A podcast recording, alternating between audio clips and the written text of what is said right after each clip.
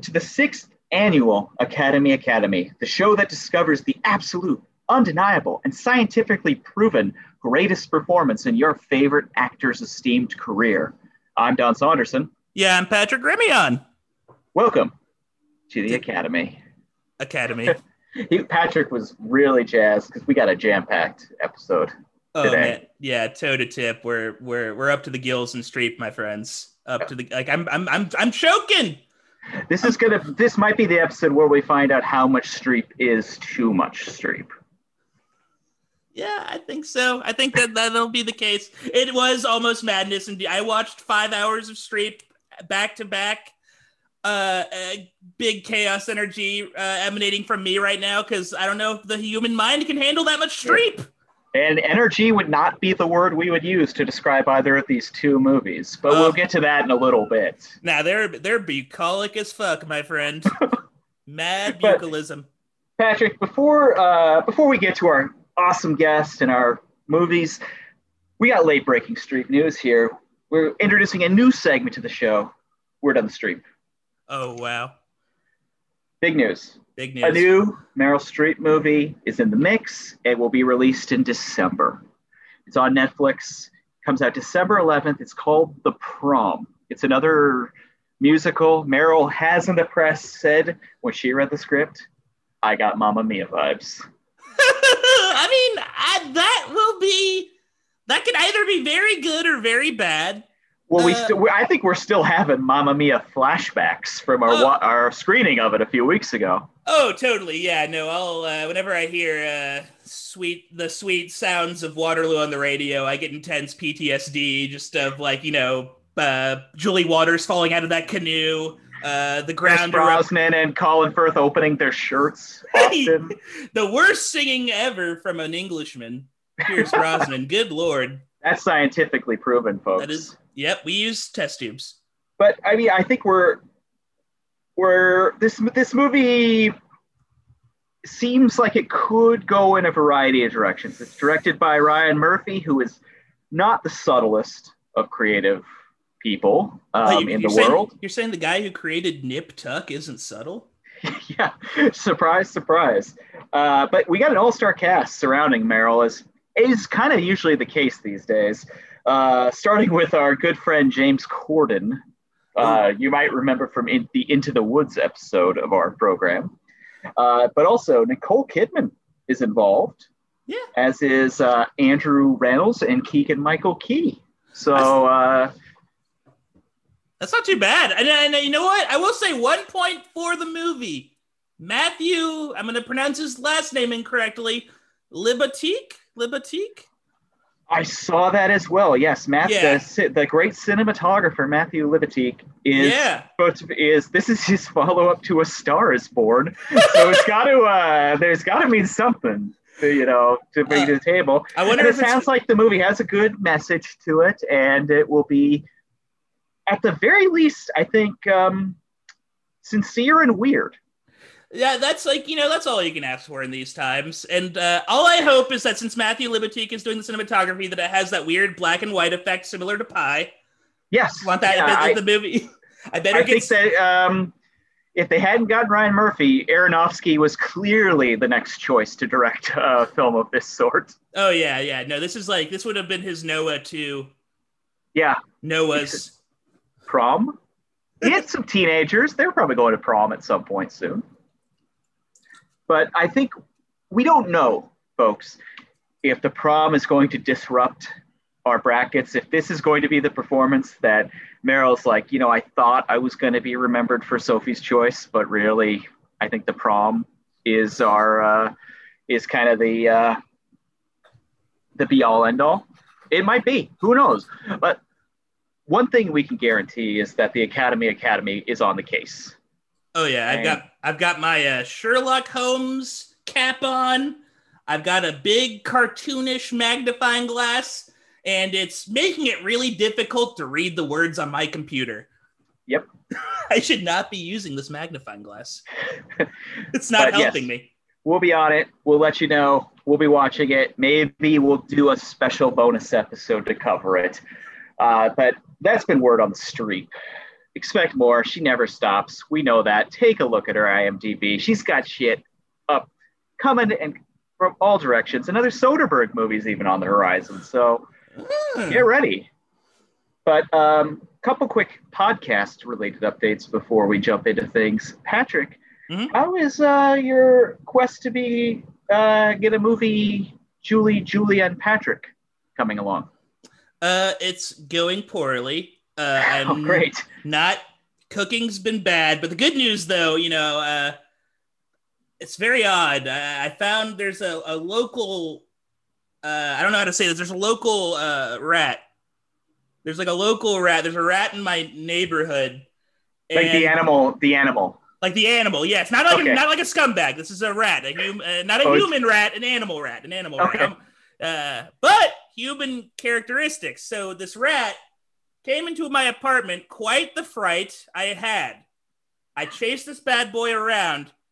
You know, I, I don't like rats. Nobody does. It's it's disgusting. But then, but then, damn the damn rat went into my my my my my my my crate, not my crate, my my plastic container. I have a bunch of like you know cooked garlic. Like you can go to like Ralph's and get like cooked, already cooked roasted garlic. You know, you can get that next to like you know the it's in the Sure. yeah, the, like this roasted tomatoes, all that stuff, like the stuff that you would have in a charcuterie plate. There's like Yeah. plastic containers of roasted garlic you can get. Damn rat went into the roasted garlic. He smelled it, started to take the little roasted garlics, went to a uh, the top of a Topo Chico cap, went to it, used a damn Topo Chico cap like a frying pan, got the littlest thing of flour, the littlest thing of water, like a drop, like a, a dew drop of water, a dew drop of milk. He went into the fridge, got a dew drop of milk, made a damn garlic bread. And how was the garlic bread? Not that bad, but let's just say I can. I'm looking forward to putting this little rat on my head and letting him use me like a weird muppet. All right, there's only one thing I want to guarantee from you, and is that you will be putting a dramatically floppy chef's hat over the rat, taking instructions from the rat, and then it's in a silly way revealed later on that you've actually had a rat on your head the entire time. Oh yeah, the number one won't be a silly way. I'll they'll never get found out. Uh, number two, unfortunately, I do not I do not have a, uh, a, a a floppy chef's hat, so I have to use like one of like those Pharrell hats.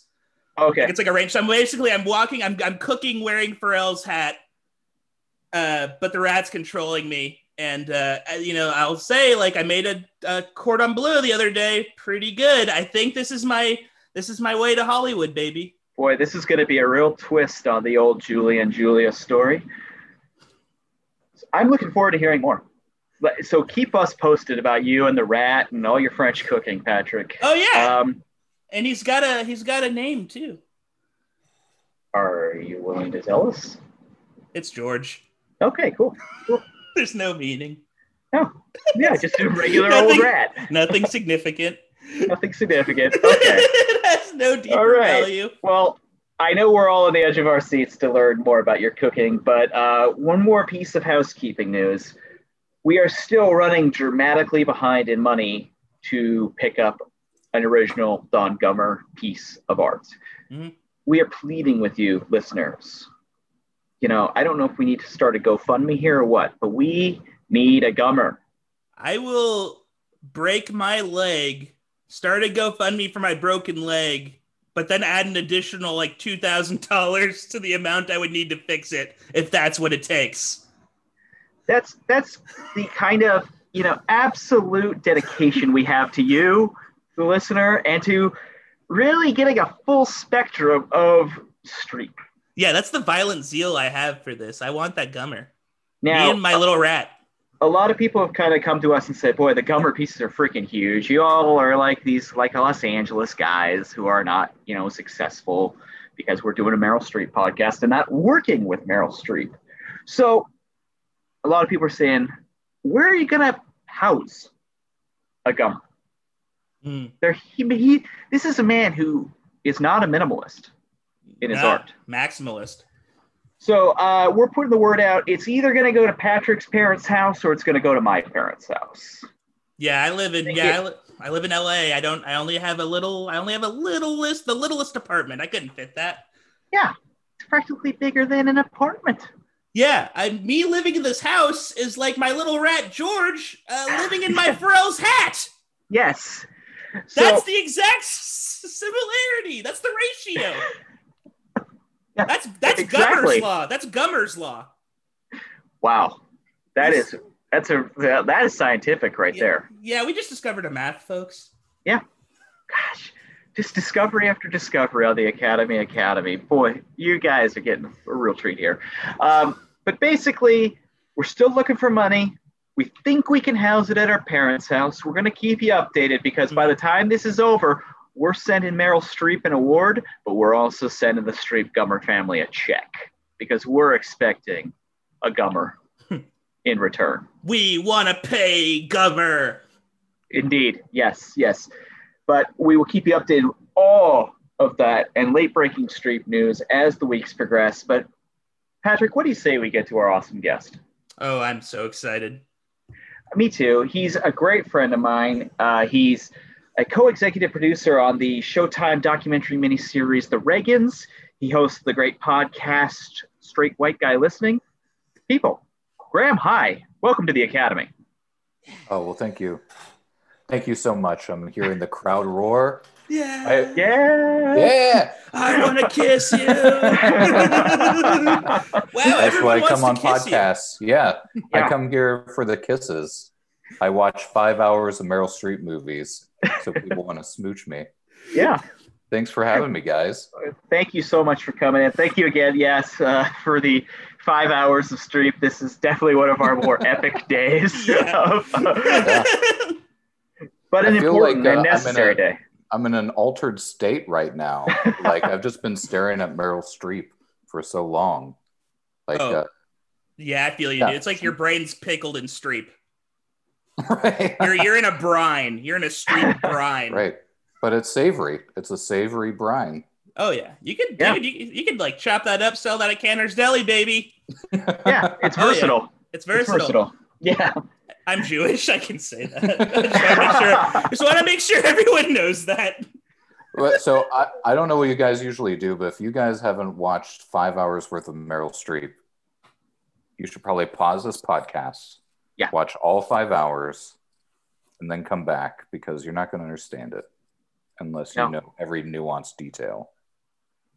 And also, Graham, uh, we, I don't know if we mentioned it to you ahead of time, but um, this is a, this is spoilers don't count in this Oh, country. okay.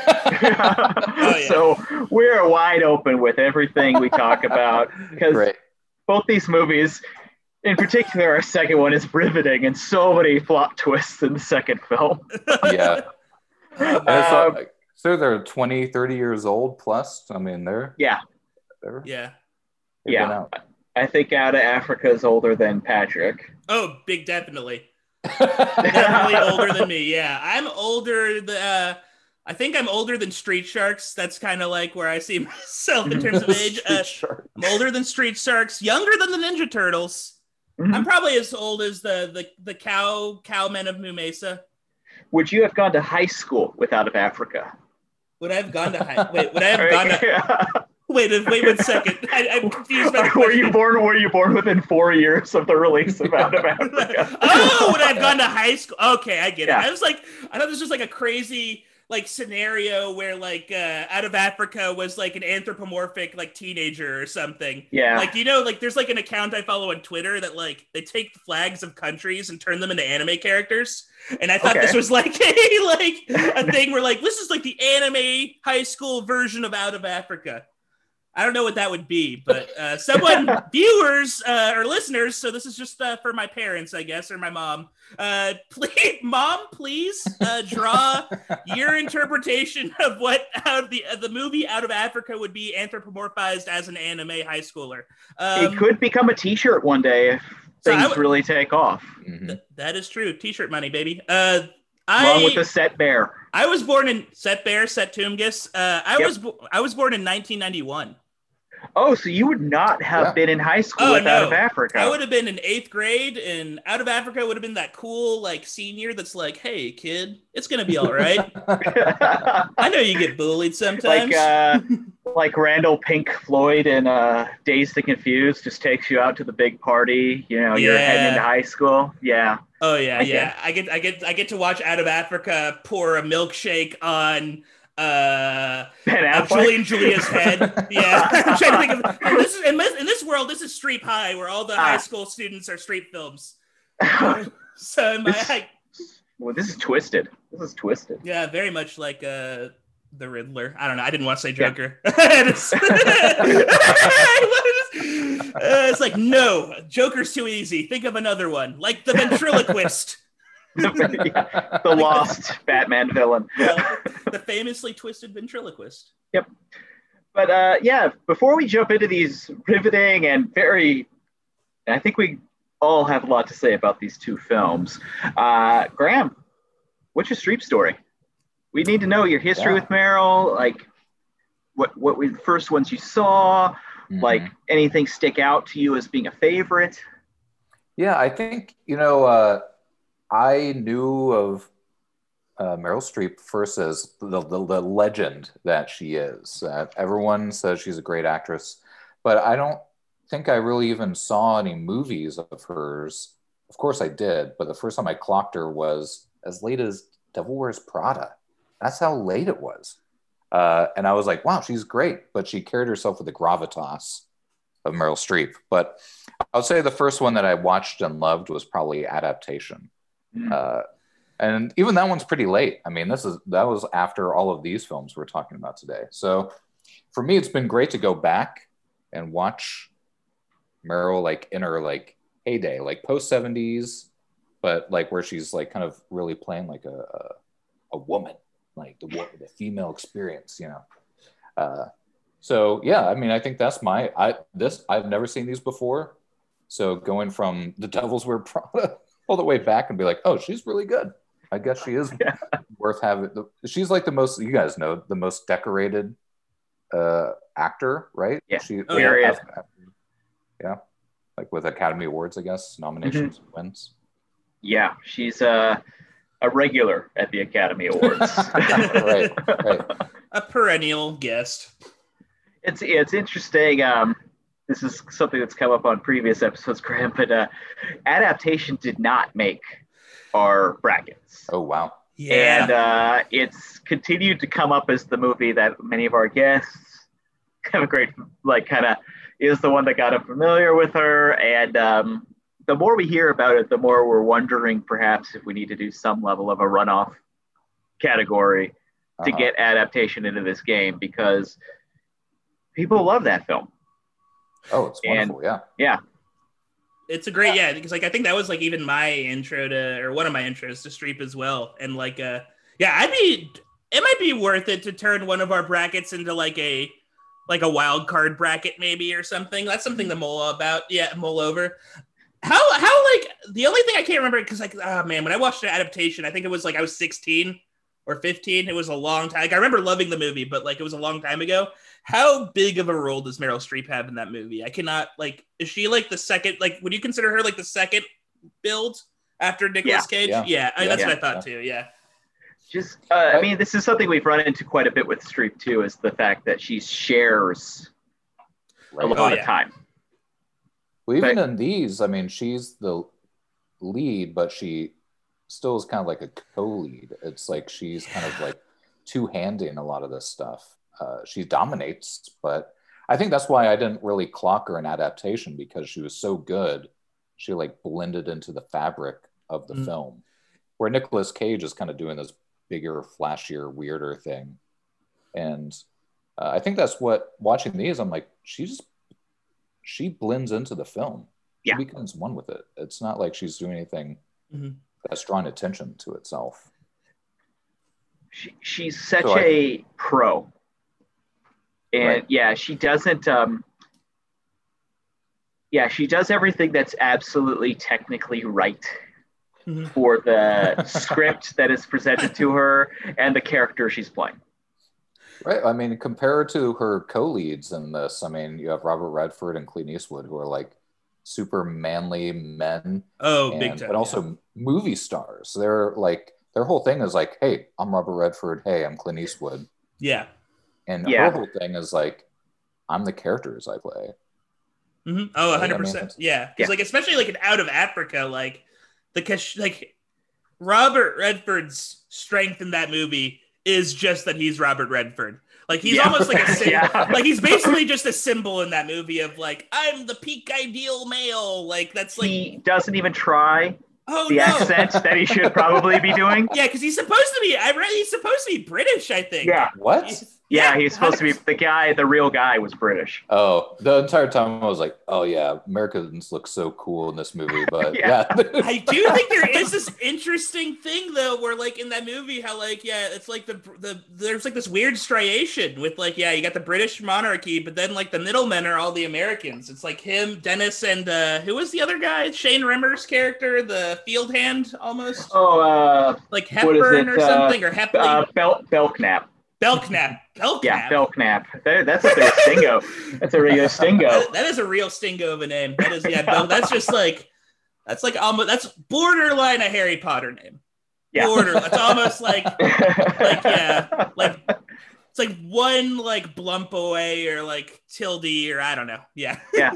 but uh, you know, like the thing about like what we've seen over and over again, I think these two movies like really epitomize it.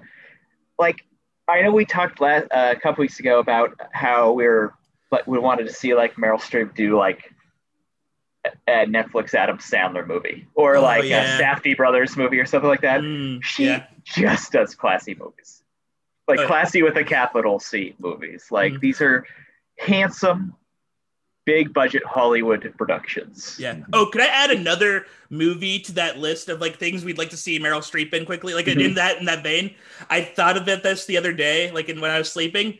If you did Space Jam, but but Meryl Streep was the Bill Murray character, Yes. that Oh, would whip yeah. so much ass. That would be so good.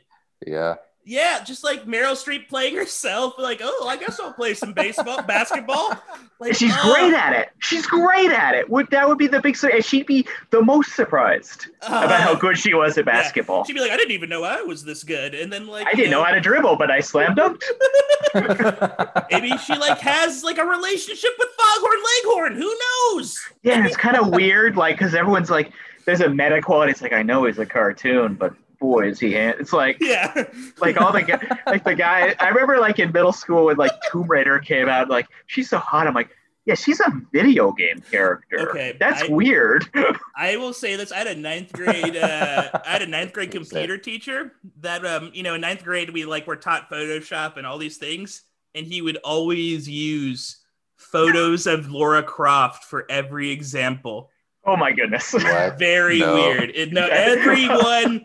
It was always like, "This is what we're gonna do. This is how you make." it. It was just like these like, but it's like like PS2 Laura Croft. So it's yeah, not I even think like that's the question. Yeah. Yeah, it Yeah. was. It was like very because like I yeah because like the other and don't get me wrong the other computer teacher she had her quirks too she was obsessed she was a, she was obsessed with uh I think like like condors or panda like she was always watching like some sort of like panda cam or condor cam or one of those like animals.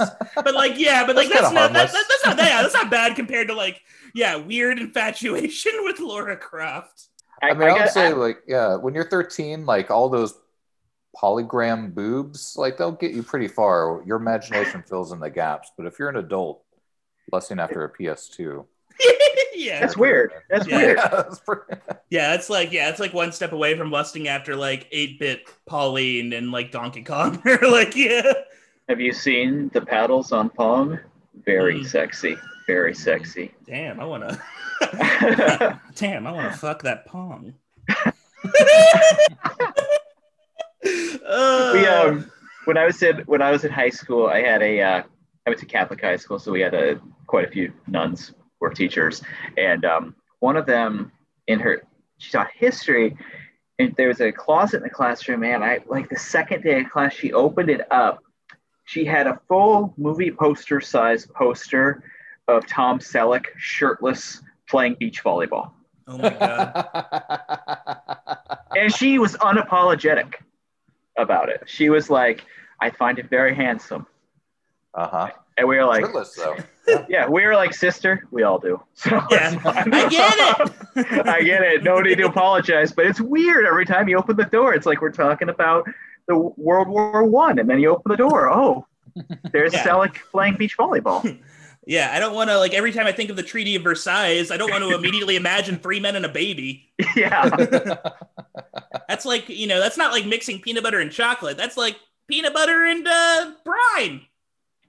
You know what would be interesting too to return to Meryl Streep would be a three women and a baby, yeah. and it's like Ooh. Streep, Cher, and let's say Michelle Pfeiffer, have two thirds of the Witches of That's true. Eastwick. Man, I think that I think she could play the baby though, and we would really learn something new about the baby this time around. Yes, uh, I'm just imagining the horrifying love guru technology being like that like head on a on a body just unnerving. It breaks it just it doesn't just break the uncanny valley. It shatters it. It shatters your mind with it. Bring it on. I want to i want to taste madness. Give Speaking me of effects, though, Patrick, you pitched an idea before we started recording that was pretty impressive that involves special effects. It was a sequel to a recent Martin Scorsese picture. Oh yeah, yeah, yeah, yeah, yeah. No, it'd be uh, the Irish, uh, the Irish woman. Yeah. and it'd just be like a re, it'd be like a reboot of the Irishman, but you got Meryl Streep, and it's like, and it's down to like Meryl Streep. So see, now what I'm imagining is like, like Robert De Niro's like gate, and as a young person, but then it's like Meryl Streep's head. It's like two layers of CGI. Yeah. Yeah, they So just it's put like her a- head on Robert De Niro is still playing the body. yes. Yes. no, so it's like just like the it's like the the movements of a 70 year old man the face of like a, a 60 year old woman but but it's like you know cleaned so it looks younger i just Yeah. kissed baby that's when I- it's good I'd love. I want to see all these movies. We've we have pitched so many wonderful ideas to um to Meryl in the last few episodes. please I who, who could forget uh, Jack and Jill and Jacques, in Oh, which yeah. it's uh, the sequel to Adam Sandler and Al Pacino's film Jack and Jill, but Mhm. now Meryl Streep is playing a Frenchman, Jacques. Oh yeah, yes you did great.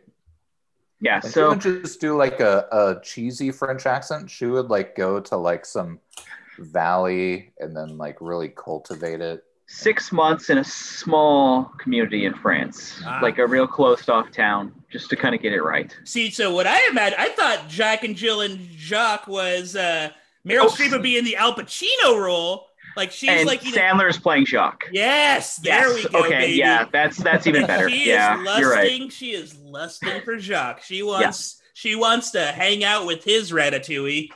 Yeah, and yeah, I guess Oh, I've had three hours wow. of sleep. Just want to let you. three hours of sleep, five hours of sleep. You do the math. Yeah. So That's why how don't we we? Uh, That's how people should live from now on. Three hours of sleep, five hours of sleep.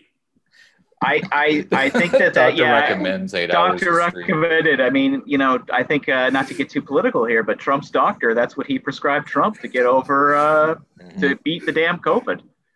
That's to beat the damn Word. COVID. Yeah. yeah. so that's why he's been walking around talking like Julia Child. Yep. Yeah. Yeah. Uh, oh, that's horrifying. Except, you know what? He sucks, so he probably wanted more of the Julie side of that movie. Oh, that would make him the ultimate villain. I would hate it. That make that I would hate him more for that than anything.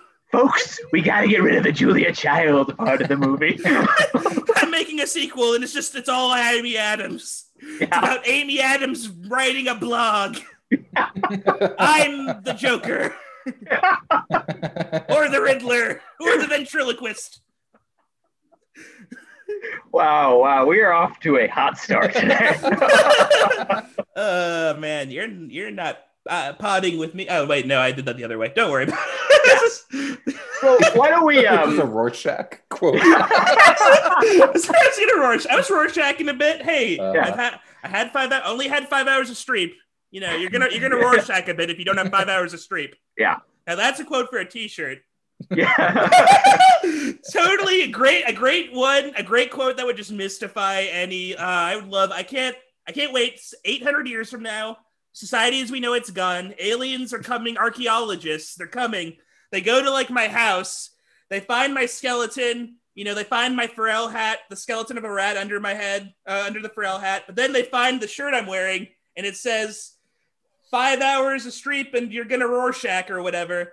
And they're gonna think that's like the first t- letter of the Bible or some shit. They're gonna like, I can't, I can't wait. It's going to be the um, opposite of um, kind of, you know, you see those wonderful like cave drawings, and everyone's like, oh, wow, there was like a real civilized civilization back in these days. And they're going to find that t shirt and like, things really went downhill. yeah, this, this didn't, this didn't work well. Yeah. Should've This was the society that created the pyramids.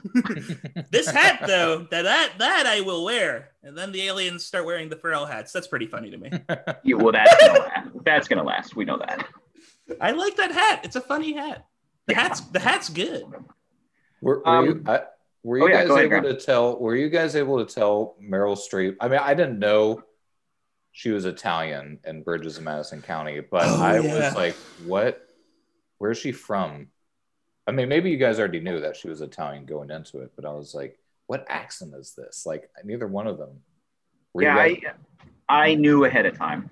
Yeah, Yeah. You, know, you know they. Um, I think someone in the uh, first scene, in the uh, the really boring, by the way, like the the probably the worst part of it, like the stuff with the kids. Like I think Oh, yes. All right, Yeah. let's let's let's jump into Bridges. Yeah, we're- let's we're just jump jumping in. into it here. we're jumping off the bridge Yeah. into the river. Let me give you a few numbers here before we get into it. Uh, released in 1995, based on the best-selling novel of the same name by Robert James Waller, directed by and starring Clint Eastwood and with Meryl Streep. The movie was released June 2nd, 1995. Budget of 22 million. Box office 182 million. So quite successful. Yep. Um, Clint Eastwood, I like this fact. Uh, he was given a 52 day schedule to shoot the movie. He got done in 42. Very Oh, Clint. yeah. Very Clint. Um, the movie received a, not again, folks, we don't like Rotten Tomatoes. We don't. We don't agree with it, but we're gonna know. give it to you. It got a 90% fresh with Yeah. a uh, consensus status sentimental, slow, schmaltzy, and very satisfying. Bridges of Madison County finds Clint Eastwood adapting a bestseller with heft, wit, and grace. Received one Academy Award nomination. I think we can all guess it was for Best Oh, yeah. Actress, Meryl Streep. Oh yeah. Streep. And um, yeah, we can jump into things right away before we talk Streep's performance by ripping into her kids in the Oh. film really, really hard. Apparently, this was a Spielberg choice. He, he Amblin was one of the producers on the film, and he came up with the bracketing device of having the children going through. Uh, much like his bracketing in Saving Private Ryan with the old man in the cemetery, I disagree. All right. Weird. Yeah. You know it's so funny. I didn't think of this movie as like an. Am- Is it like is it is it an Amblin? Film? No, it can't be Yeah. right. No, It is an Okay. Amblin film. Yeah. Wow, it is like that's Yeah. so weird, but it actually kind of like it does have a bit of that energy. Like it does have a bit of that like, and maybe it is. I don't know. Like, and I'm not saying it's like good or bad, but there is definitely like I, the more you think about it, the more it has. Maybe it's just the fact that it's so like um, um, uh, unabashedly Americana. Yeah. It's unabashedly Americana. It's an, and also just a straight up melodrama. Yeah, Like it's very and I and I don't think that that's I don't say that is to be derisive. Hmm. I think It's like- it's I think it really works at that. But Kathleen Kennedy, I think, was the other main producer on this. So it was Kathleen Kennedy, who is now head of Lucasfilms. Yeah. Uh, and Spielberg's longtime producer. So it may have been just she was reading it. I don't know, but it's like, you know, I can imagine her being like, this shit is hot. Let's make it. But I guess um yeah, I guess they they bought the um bought the rights to the book before it was published. uh-huh. They had a sixth sense that it was going to be uh, sensational. Uh, is- with the and apparently the book is quite steamy. Mhm. I Not to say that this movie wasn't steamy. it was definitely it was withholding enough to make it feel not because I think the whole thing for me was like you can't transgress too far because you want her to be a good person like she's Yes. struggling against and if you just had like you know them like going crazy all the time you'd be like okay uh, the you need a little bit of that conflict between. And I thought they walked that line pretty well. You know, I think uh, it's a to me. I just think it hits so many notes of what make successful Clint Eastwood movies successful Clint Eastwood movies, and you know, kind of starts with the economy. They got that one opening scene before her kids and her husband leave for the state fair, where she makes them all the food. She gives them a. I don't know if you guys caught the huge plate of white bread that she uh, passed out to everyone. Uh, but she's clearly working her butt off, and none of them talk to her or say thank you mm-hmm. when Oh, they yeah. sit down for food. And it's so he immediately establishes this need for warmth and this need for connection that the Francesca character feels, and he does it so, you know, he he recognizes too how, and we'll see it in Out of Africa as well, how strong she is when she's not doing any dialogue. right? Oh, big time. Well, what's interesting too is it, it, she is so good at like. I feel like Meryl Streep's one of the few actors that can pull this off. She can be. She's like in this movie, not in Out of Africa as much, but in this film, there's like a twitchiness is almost too much, but she's always like kinetic. She's very kinetic in this film, moving her hands, moving around, uh, and uh, it almost reminds me of like I. God, I'm gonna reference uh, the uh, season one of The Wire, the first episode, it's commentary, the commentary of us. referencing the commentary of The Wire, where they're, uh, they're they, they were I forget who was talking, but they were talking about Peter Garrett, Gerety as the judge. And if you see in The Wire, uh, the judge is always like eating something or trying to open a candy or like mixing tea together, and uh, it's like his. It was like Peter Gerety's way of like being authentic or like being a real person, like a lived-in person, is like always having an action, something to do while you're giving dialogue or whatever. And I think like Meryl Streep is like a, I think she does a great job of that sort of acting where she's like, she's always like in motion, and it's not in a way that's like ridiculous, and uh, uh, like it adds to her performance. I guess is what I'm trying to say. Yeah, She's, I- um, I- oh yeah, go ahead, Graham. Well, I, it's going to sound a little cheesy, but off of that, um, doing some acting in my college years, uh, they, they, one of the things is Bertolt Brecht was a theater director, and oh, I know. Yeah. yeah, and then he had the ge- the idea of a gestus, like a physicality that summarizes the character, and I Mm. thought, and so for her physicality, like in Bridges, she's like clutching her arm, she's like clutching her torso all the time. She's like holding herself in physically. And I was like, and she's touching her chest. She's a very like chest and arm Mhm. centered person. So I was like, I I mean, whatever she does, like whatever process is, is very because you're right, she's kinetic. She's like trying to keep from exploding. And it, yeah, it is interesting too because she's like, yeah, it's like this combination of like sensual, but also like nervous and on edge.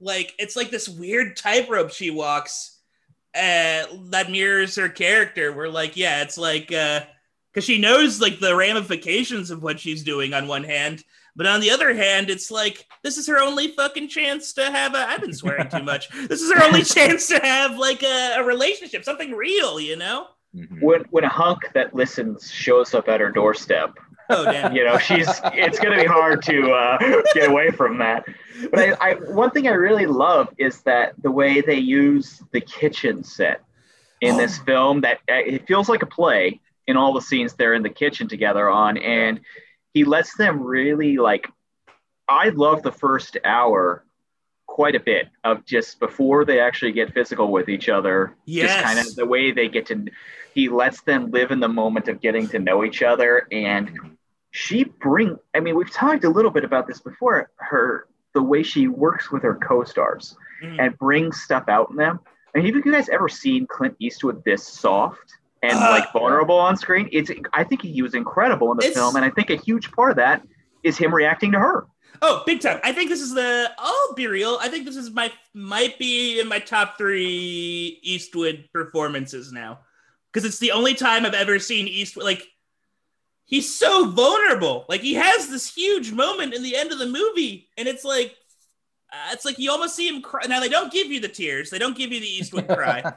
you know, they tantalize it. They don't give it to you, but they tantalize it. But it's like it's just like I've never seen him that like. I mean, maybe there's obviously other. I'm not like a huge Eastwood head, so like Don- Donald is the. No, there isn't. There There isn't. isn't. Yeah. No. Um, And then just the, but it's, it's just like, really surprising he let himself go to this place. it's incredible. And then like on top of like I just want to like uh, add on top of what you were saying too about the the house. Like it's like a play. It's almost like not only is it like a play, it's almost like a museum. Like it has like this. It's so like specifically of an era. Like it's so like I don't know. I feel like we're. It's almost like it has like the vibe and energy of like. Uh, it's like we, it's like we're going on a tour of like some, you know, where like those places where you get to see like people churn butter, like pilgrims or whatever. like it's almost has like that, like that, like, uh, and I think it's like, uh, and it's, and I, and I say that in a loving way because it has like, it's just, I think it's like the love, the the attention to detail that only someone who would run a place that churns butter like pilgrims would have. Like you, you have think, to love. um, Clint Eastwood knows this place. Like he grew, he I don't like I don't know if he grew up and went to ha- because he was certainly alive in the time period Mhm. that this movie is set in, Oh yeah, right. and I think that you know I think he would have an idea of what this kitchen looked like or this house looked like. definitely. And it's and it's it's just yeah it's interesting. It's like a and it's on it's also like i feel like this is like an interesting like uh this is such a time that's like lauded as the it's like lauded as the good old days like the 50s the 60s like you know kind of like and then, and then on top of that you're in like the heartland of america. And it is like it is fascinating just how like stoic everyone is like it, it's like a weird it's like almost like a it's like an indictment a little bit of the and i don't want Yeah, to say I got, I got that. I no, I actually kind of because it is an Eastwood film, and I don't think most of his films are in one way or the other with some shades of gray around them. Mhm. A bit of his opinion, right and I think that his discomfort with small town Americana and like the gossips and stuff like that Mhm. was all over this movie oh big time and I also think um, I don't know I ha- I noticed this actually in the Mule recently as well.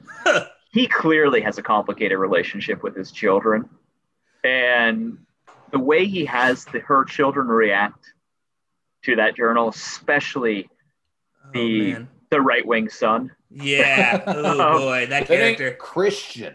Yeah, yeah and I, I was wondering like because we thought it was Aidan Quinn for the first few minutes that guy was on screen. yeah mm-hmm.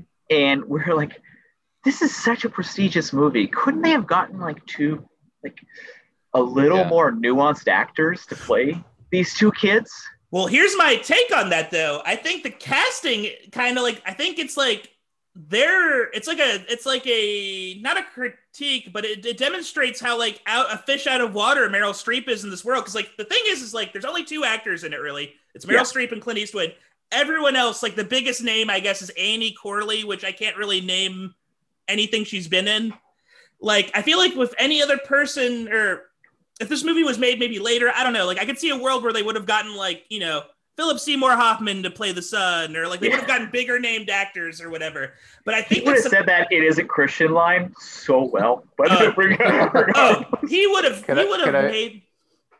You. I, I just want to share my dream casting from this time era. And Okay. I was like, because I felt the same way. I'm like, why are, we have these two superstars, yeah, and then we have to cut back to these. They're they're fine actors, but they just can't.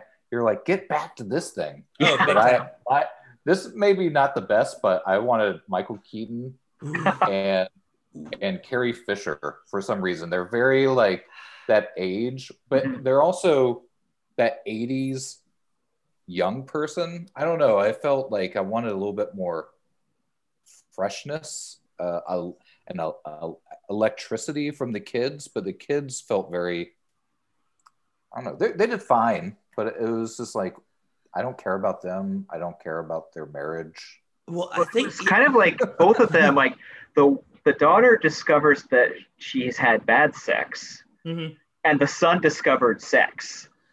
Yeah. It seems like by the end of the movie. Yeah, like by, by the end, he's like, every time I see someone, I get horny. Like that's basically like I feel like in a line similar to that or something, or like, I understand my mom, and I understand that she's horny. yeah, honorably horny, horny with honor. Uh-huh. Yeah, Yeah, but, he- but I, but I, yeah. Oh, you go. Sorry. Yeah, he was just so offended Oh, by her sexuality, and I just I don't know if I've actually even seen that in like a mainstream movie before. Like a character who was that conservative was He- really Yeah. interesting, a- and all- it was a little un- uncomfortable. It was like, why do you care so much about your mom 30 years ago? Like doing this, like everyone's dead, everyone's gone. And how upset he was. Who gets cremated? Who gets cremated? that That's was ins- really threw me. Yeah. that was weird. That was like, yeah, only freaks get cremated. Like that was his energy. Like you, only bastards get cremated. My mother was not a street rat. She deserves to be buried in the ground. She's not an Aladdin. oh, I, you you guys have mentioned before we started recording, like uh, hearing about uh, Patrick. You said you didn't even know about the bridges of Madison County. Not at all. I, this is my this is what I knew about it. Uh, I grew up in the church, and Oh, wow. at some point when it was released, our pastor was basically like, "And there's this movie out about a woman that has an affair with a man, Clint Eastwood, and you know what? Hollywood's just glorifying adultery, and that's what's out in the world. And watching it now, I'm like, it's not about adultery. It's not a. I mean, that's definitely part of it and the complications of life. But that's what I thought the whole time was like this. Like, I don't know. You're gonna get cremated. You're gonna sleep around on your husband. Yeah, Oh yeah, like yeah, you that's thought. that's definitely the world. You know, Yeah. around that time. Oh, definitely. Like, yeah, it, like yeah, there is like a he he especially like his, his his character like there's like an air of licentiousness that you think will occur. Uh, can you? Uh, okay, good. For a split second, I thought, sorry guys, my uh, my I thought I lost uh, lost contact for a second, but um, like he adds like. Yeah, he he makes it seem like the film will be much more licentious and like uh, uh scintillating than perhaps it actually is. Also, Mhm. like I feel like his, and especially in the beginning, that actor, I think his name is Victor Sle- Slezak. Yeah. Slez- He he he. It's like he's playing an, an evil '80s lawyer. That's the way he's like delivering lines. yeah. Like like I want to destroy this condo. We're also like thrown in very Clint Eastwood style. We're just like thrown into it. We don't know what any of their relationships are. Like when he sends his wife away, I'm like, I thought that was another sister because she asked if there was something in the will for her. Oh yeah. but that's another Clint thing. I'm like, I wonder if like Clint's like, how many of my bastard kids want to be in my will? Like- oh man. but I thought, um, do you guys think um, that the uh, bathtub love scene was the inspiration for Cialis's 10 year bathtub ad campaign? yeah, very sensual. Yeah, Yeah. I think so too. See a couple, uh, couple of mature, lived in adults making love in a tub. yeah i mean i personally i would have uh, i would have preferred instead of the uh, the the uh the the tub making love if just like um if like meryl uh if uh, one of them like maybe like i don't know one of them like they both go into a room and then like clint eastwood like leaves the room and he has a huge smile.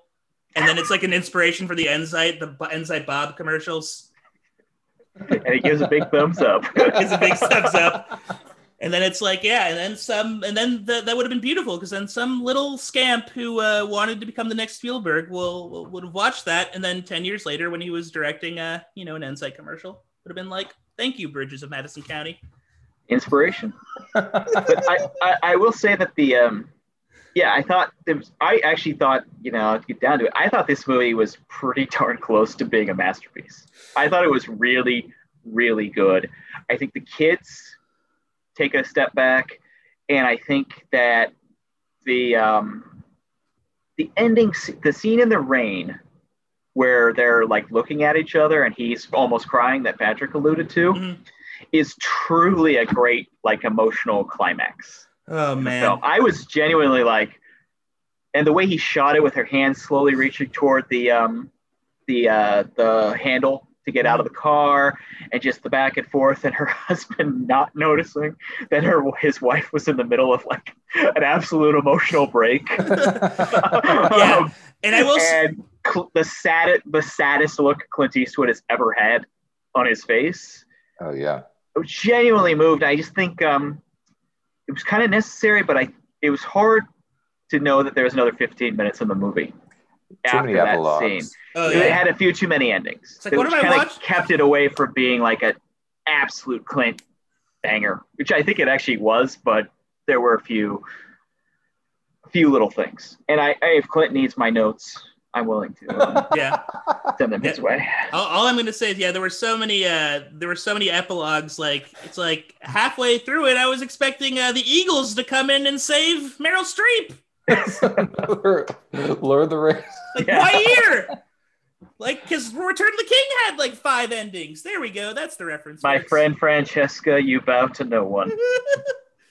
I mean, Uh, you you know, you're maybe maybe since it was a Spielberg thing, they just couldn't imagine committing to a sexy love story in the 60s or whatever and just because imagine it just started there like with a flashback and then it ended maybe with her getting the national geographic or something. But i mean like really just committing to this world because i felt like it diluted it every time you're popping back and forth. And Mm. i don't want to see them get old and like her give her and her husband be like oh you know your dreams you never got your dreams. I mean all that stuff is like superfluous I don't think realistically he would even notice that. Oh yeah. yeah. he's like a it's interesting because like i feel like it's almost like she has like a and I, and this is going back to like how they casted the movie so the the husband no name actor as well like i think it's they're purposely casted like no names for all these roles because they wanted to show you like how dreary like like her like she's like the only person that like pops out in this world or like Yeah. she feels that way to a certain degree and like uh oh man i have already forgotten the point i was going to make what, what, what were we talking? I think we were just talking about the um, the endings and just kind of how this movie at its core, this Yeah. every scene that her and Eastwood have Mhm. really, really pops. Oh, 100 They've percent. got a great chemistry together. She brings something out in him that I don't think any co-star, in particular a female co-star, has ever brought out in him Mhm.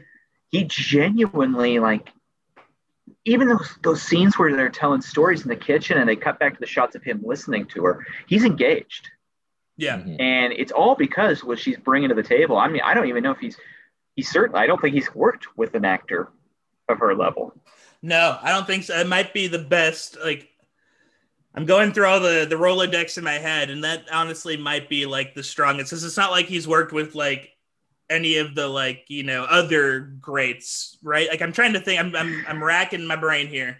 well he just doesn't do a lot of um romantic like truly rom- like hmm he, he unfortunately he's done quite a few movies where he's had a girlfriend who he doesn't really give much to and Mhm.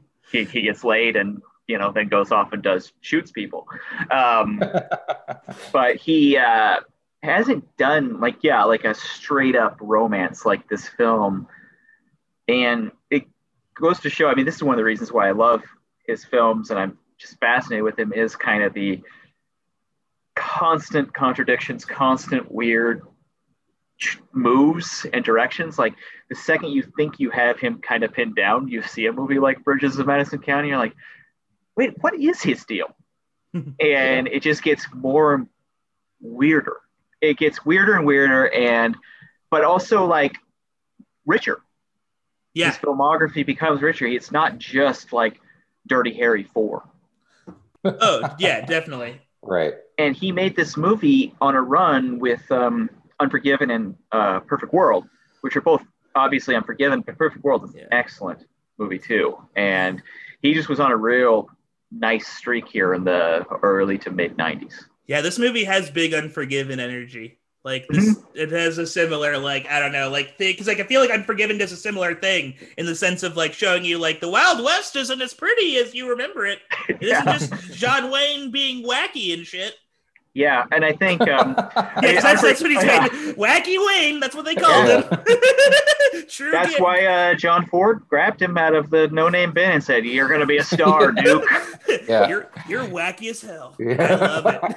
Hell, of funny. I mean, I he's hasn't been born yet, but you remind me of Jim Carrey. Yeah. you remind me of a certain Canadian sperm. Yeah. Yeah, I, I think, uh, oh, yeah. Go ahead. well, Greg. I'll just say uh, what I what I enjoyed about uh, Bridges is that you know you'd be like, oh, it's a four four day affair. Like, okay, I get it, but they really did find a way to break up each day, and every time they kind of turned a little bit. You know, like Clint's character is very cool. He's kind of like the wise one, but then they managed to kind of tilt the power dynamics throughout throughout it's not just a and even the i think the scene that i was really worried about not working is when she kind of gets jealous about him and she's like you're just gonna leave and this is what you do all over the place with a lesser actor you'd be like oh my god this is not fly but she really managed to make that jealousy a real thing hmm I think you can also compare it because I believe there's almost the exact same scene in Out of Africa, hmm right where yeah. she and it doesn't work as well in Out of No. Africa, and we'll, Well, get to that in a little bit. yeah. But uh, And but I agree. Because that's like the other scene too, where like that's the other scene where Clint Eastwood like almost cries. I think where he does like that turn away. yeah Oh man, that turn away! I was like, give me more, Clint. I want you to do this in every movie. I know that this movie creates this like absolute like fantasy realm of like, what if Clint Eastwood had just done like romantic leads? Yeah, what, what if he was a total hunko? Hey, A total, well, a total himbo, when- a total himbo. when he when he pop, when he pops that shirt and that 65 year old Clint Eastwood's on display, you're Yeah. like, oh, this guy still got it. but I think like the one thing the one thing I will say about is that you could t- he is kind of perfect. Like Yeah. he is like the epitome of like and he's giving himself a very like like oh I get to play like the greatest man ever kind of kind of role. It is insane. He's basically because at some point in the movie, I was like, okay, there has to be like a hitch with this dude. He has to be like doing this everywhere he goes. And you know, I will give one thing to the movie's credit. Like, I guess it's I guess that by the end of the movie, you're pretty sure that he's like a perfect person, but there is still Yeah. like that chance maybe he's like had Christina's around the world or whatever. Yeah. Uh, but uh, yeah, he basically plays like a Norman Rockwell painting come to life, or like like if like yeah, one of the the lesser works of Grant Wood was given life by a genie. Like that's like like American Gothic 2 or whatever. Uh, no, you know what? Grant Wood's too mean. It has to be Norman Rockwell. Rock, Yeah. Rockwell. Yeah, it can't be Grant Wood's too di- hard because like because like he's like a Boy Scout. It is pretty like I don't think he swears. He never like raises his voice. But he also does things like he immediately offers to help her like with dinner he does the dishes Yeah. Uh-huh. he's like exceed yeah he's exceedingly polite he listens We're, so well She says all the time, she's like, that's nice. That's nice. like, then she literally like, he was like, hey, would you like me to clean up after dinner? She's like, well, yeah, that's nice. That's pretty nice. Yep, re- regales her with tales of a gorilla. Like, what was that story about? Like, Yeah, like we that, but- need to stop and talk about that because he was raped by a gorilla. Is that what it is? That's like that seemed to be the end. Like, oh, I guess I'm marrying this gorilla. I was like, what? did like did the end of did the end of Old Boy Old Boys happen to this man? Or what's that movie? Um, old uh, old dogs, not old boys. Have you guys seen the movie Old, Old Dogs? Old, Big old Boys big is a very different those movie. two movies See, Francesca was actually his daughter. He just Oh, yeah. no, no, it's not. Yeah, no, it's not about the the head. Uh, yikes Yeah. Robin Williams, uh, John Travolta, Travolta. smash old, yeah, all old Yeah. dogs, yeah. Where uh, it's heavily implied that Seth Green uh, has sex with a gorilla very against his will in a kids movie as a like the um like the end of uh, gremlins 2 when the sexy female gremlin propositions robert picardo and he's like eh, i guess hey, to be fair, that that that gremlin fine as hell.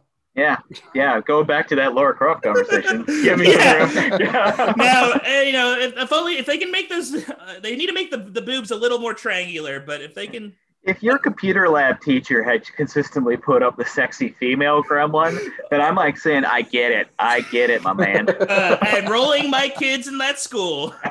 Don't care if they're not old enough. yeah, they're in. they're in. It's like, uh, but uh, one thing I wanted to bring up was uh, the casting of Francesca.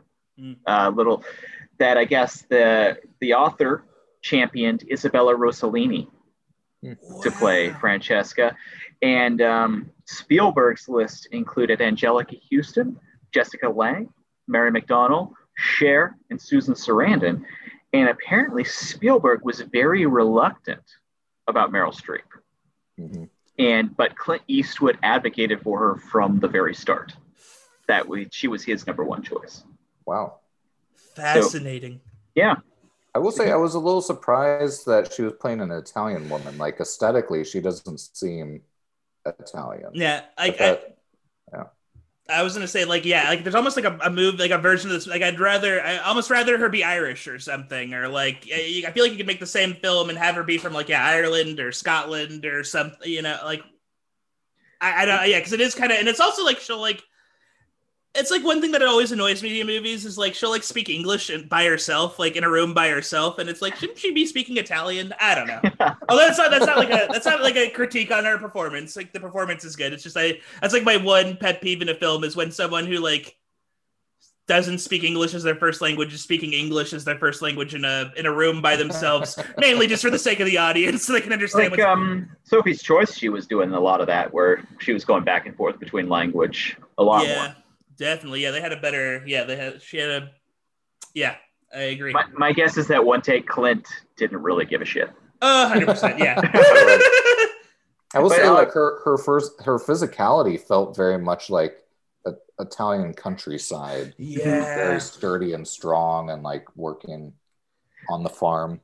It look. I, I think she took. I mean, I don't have any evidence of that, but you know, if you've ever seen any like the Italian neorealism movies, like Rome Open City or something like that, you definitely see a lot of what she's doing in those actors, and I think she was definitely taking a cue from like someone like Anna Magnani in that movie, or um, The Fugitive Kind that she that that actress did in America with Marlon Brando. But it's definitely like, like this earthy sensuousness that um, Meryl is kind of like Graham. You brought up so well. It's like she's doing battle with Mhm. that versus the kind of conservative Iowa expectations, and that does lead to her kind of being like a coiled beast almost until you know Robert Kincaid shows up and really makes things happen.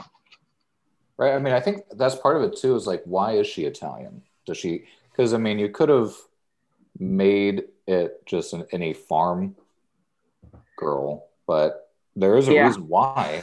I I would, you know, I would argue that like that that adds to like because it's interesting. That's like a weird like you get like this feeling that she had a different idea of what America would be like when she came here, and I think like having her be Italian, she's like an outsider in rural America, and she's an outsider in the America like it's not the America she anticipated or the America like you have a feeling that there's like an alternate reality or not an alternate reality, but like if in a in the world that she wanted, she probably would have lived in the city or like she would have had like a more access to culture and life and like at the very least like you know uh deeper intimate relationships. And i think like having her be like this i think it just like, it adds to her fish out of waterness her feeling of being out of place. And then on top of that her desire of wanting something greater that uh she probably feels that she was like you know almost promised by like the the opportunity of america. Like you know like it's it's uh probably yeah it's, like it's probably I, I think she's not a parochial person. And i think clint eastwood like allows her to like you know kind of live that fantasy. And then that's funny too because on top of that like clint eastwood is like arguably like he's such a farm boy in this. Movie so she his character even though he's worldly he is like norman it's such a weird fusion of norman rockwell and like i've traveled the world Mhm. it's almost like yeah, it's almost like a like a non-fictional Indiana Jones or something. like, like, like, like yeah, just like that level of like you know I've traveled and I'm worldly, but I'm also like a farm boy. That's like the only other person, by the way, I think that could have done this role is Harrison Ford. for the Clint Eastwood role. I think he's the only other actor I think that can fill that void. Well, yeah, and I think one thing I've been wanting wanted to bring up too was that Harrison Ford would be more age appropriate.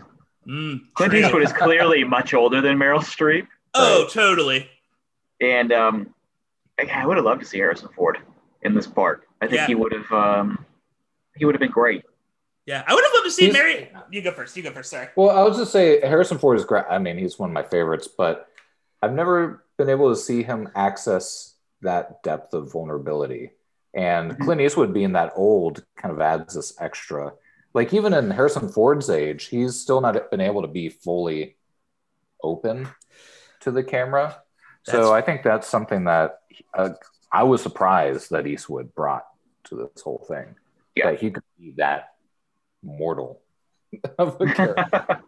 you know. Yeah, I think uh, Harrison Ford would go in and he would say some really great jokes. He'd be super cool. He would look great, water it, clean himself. Yeah. You know, but uh, but I think uh, yeah, I'm just surprised that I I can't think of many superstars like on Clint Eastwood's level that would be able to play a human part like that. Yeah, you can't. Um, I mean, you know, I think Clint, especially due to his age like that, you compare him to people like, you know, like Charles Bronson or somebody like that. Ooh. And um, yeah, I don't see Bronson doing Robert see- Kincaid. No way. Right? And Yeah, I think man, like can't think of anyone right now. the only actor that came to my mind while I was watching it, and I think he's just a little too much, who's about the same age, was would have been Burt Reynolds, which is another weird option for the part. But you know, he Burt, or you know, I mean, like another guy who has had been passed was Steve McQueen. Mm. So that that's a little bit closer to the kind of the artist vulnerable Mhm. side. I think he's because even like Eastwood, like he's a kick-ass dude, but he always had an air of vulnerability or mystique Yeah, behind or- him. Or like honor. Like I feel like he has like an air of like he has. I feel like there's like a level of I don't know. Even if the standards are sometimes arbitrary, like I feel like he. I've seen him in movies and he'll be like disgusted by people doing bad things in ways that like other and he'll like visibly. It's like when he like when he's like yes, drinking. yes, he is. Yeah. like I don't know, like he does it in like a way like it's like I think about him like that, you know, the gif of him uh, or gif or whatever the fuck it is, uh, him drinking the coffee in Gran Torino or whatever, like that. Like I don't think any other of those. I, I, I don't know. I think he has like a a moral compass that shines through his work in his right. films. yeah, kind of a weird, very individualistic, somewhat twisted moral compass. Yeah, it's not but- a good. It's not saying it's a Yeah. good compass, but it's like you know, it's it's like a, it's like almost like uh like honorable. It's weirdly honorable. I don't know. Mhm. But also, nobody has like his longevity. I Hmm. mean, we were just talking about he just signed on to direct and star in another movie. Like the last two weeks, it's called Cry Macho, and I'm going to be first in damn line for it. I know how he does it. 91 baby is 91 Yeah. or, or 92 Well, he'll be he'll be around 91 when it comes out. oh my god that's what Yeah. i mean that kind of rips actually that's kind of No, cool. he- it rules. Good- good for him. Yeah. i can't wait He's he's ne- he's never going to die, and he's going to make 600 movies. I- I will say this about Meryl Streep though. Watching them two together showed me how few tricks he has. Like he did a great job and he definitely kept up with her. But the more intense the emotion, the more I saw him kind of pulling back. Like she really kind of like imagine their last dinner together yeah and she's doing so much and he he's doing great like you said he turned away Mhm. or he was just like listening to her but she she was just like alive like uh, moving. I was thinking like there's a lot of jazz. He's kind of like the drums and bass kind of just keeping this constant rhythm and she's kind of just doing these melodies all over his and that's fine but that's what i think is really astounding is that she's able to do this huge range of uh, physicalities and emotion that it makes me appreciate you know actors that can do that.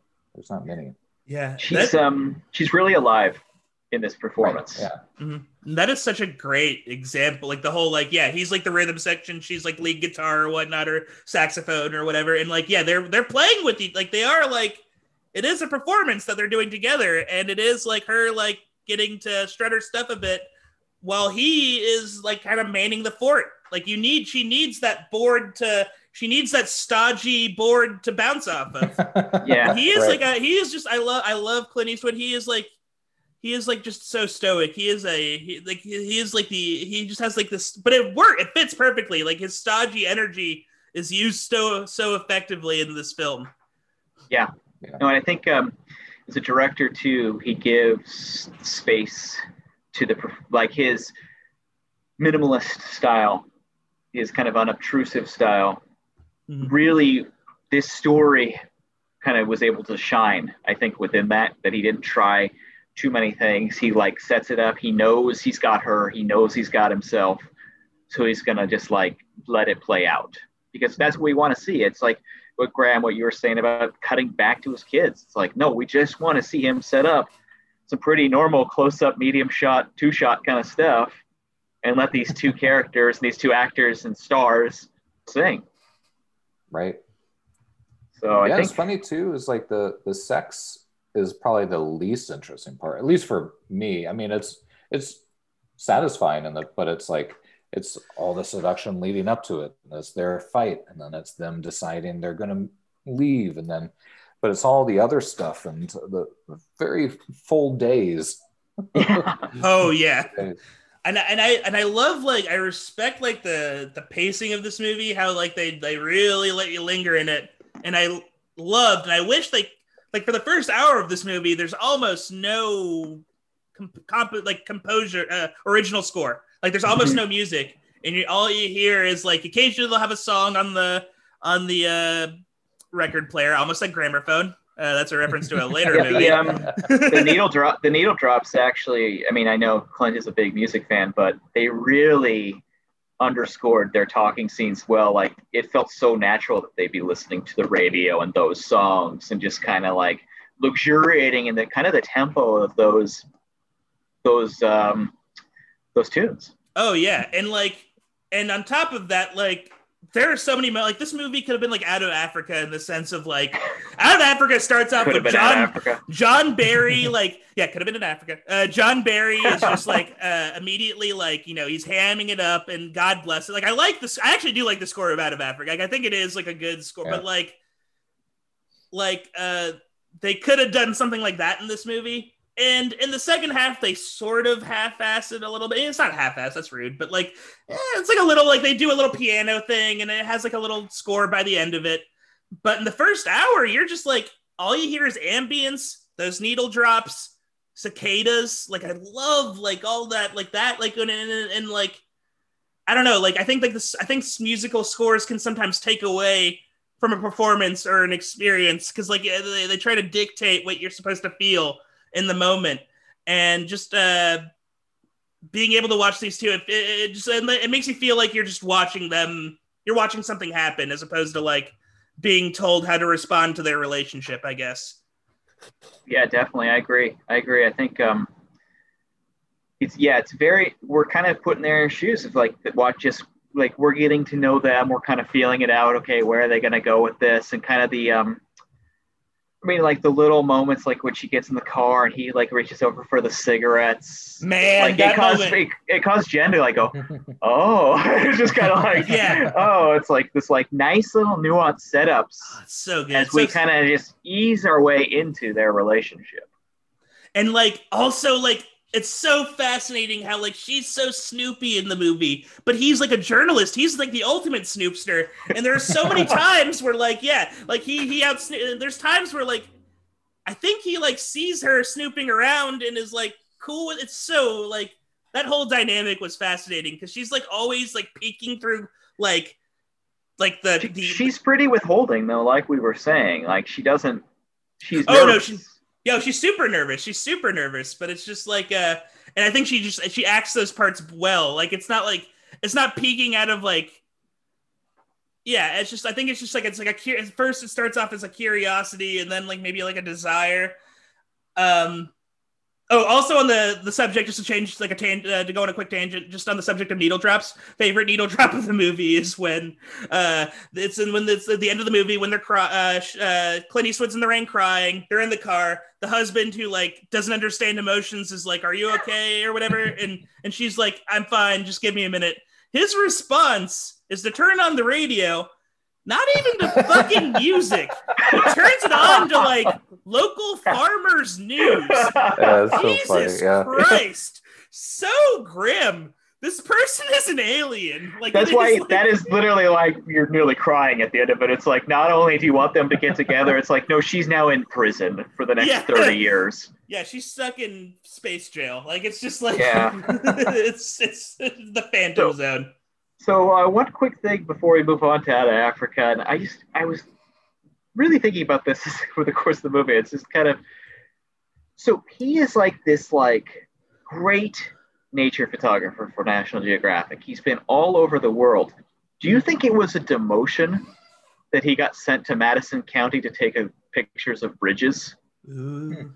Is he in trouble with National Geographic? See now that no more could- Francescas.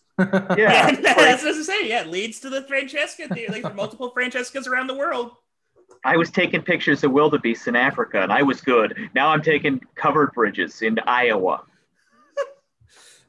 yeah. I was a god. It's a it's a cover story though. Did you see that? When Yeah, they you're right, it is. it's like Maybe National Geographic was having a tough month. Yeah, I mean, I guess that's fair. I don't know. I mean, the, the bridges are cool. I guess. I don't know.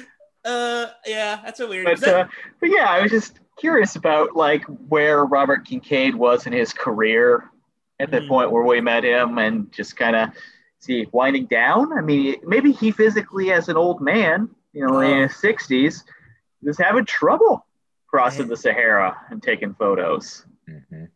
yeah. But uh, speaking of the Sahara, speaking of Africa, and you like that transition? Good, that's a good segue. Uh, Yeah. like butter. Yep. We're moving on to our second film.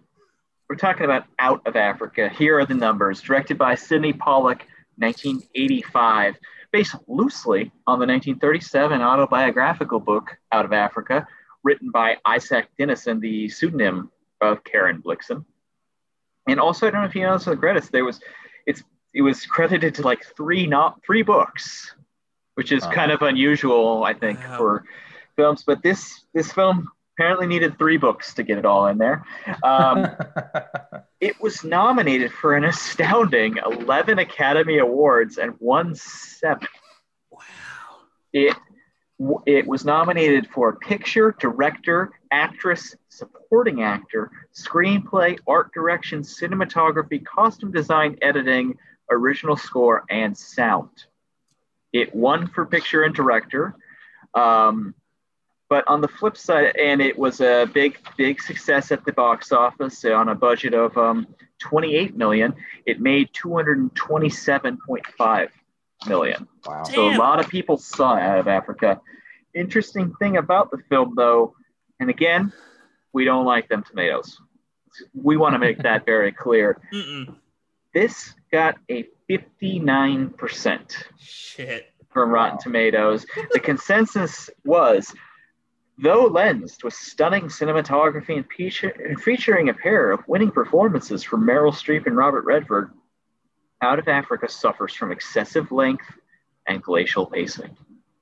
And um, I think that that is uh, pretty pretty true. Yeah. That, I'm gonna disagree.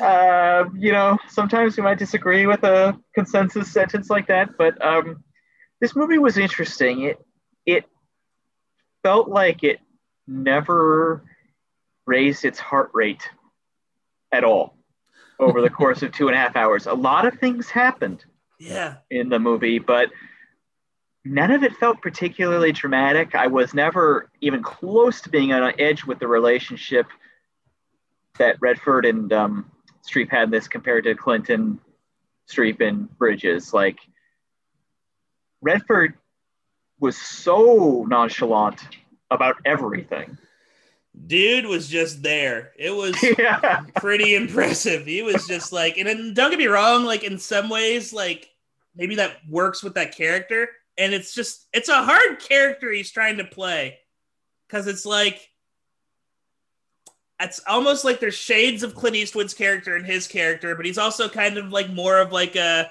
you know, I live by my own rules. I'm a, uh, but he also has to be kind of like, it's, it's tough. It's like, I don't know what like because it's like it's almost like the movie like the his like the movie just he, uh, his selling point in the film is him basically.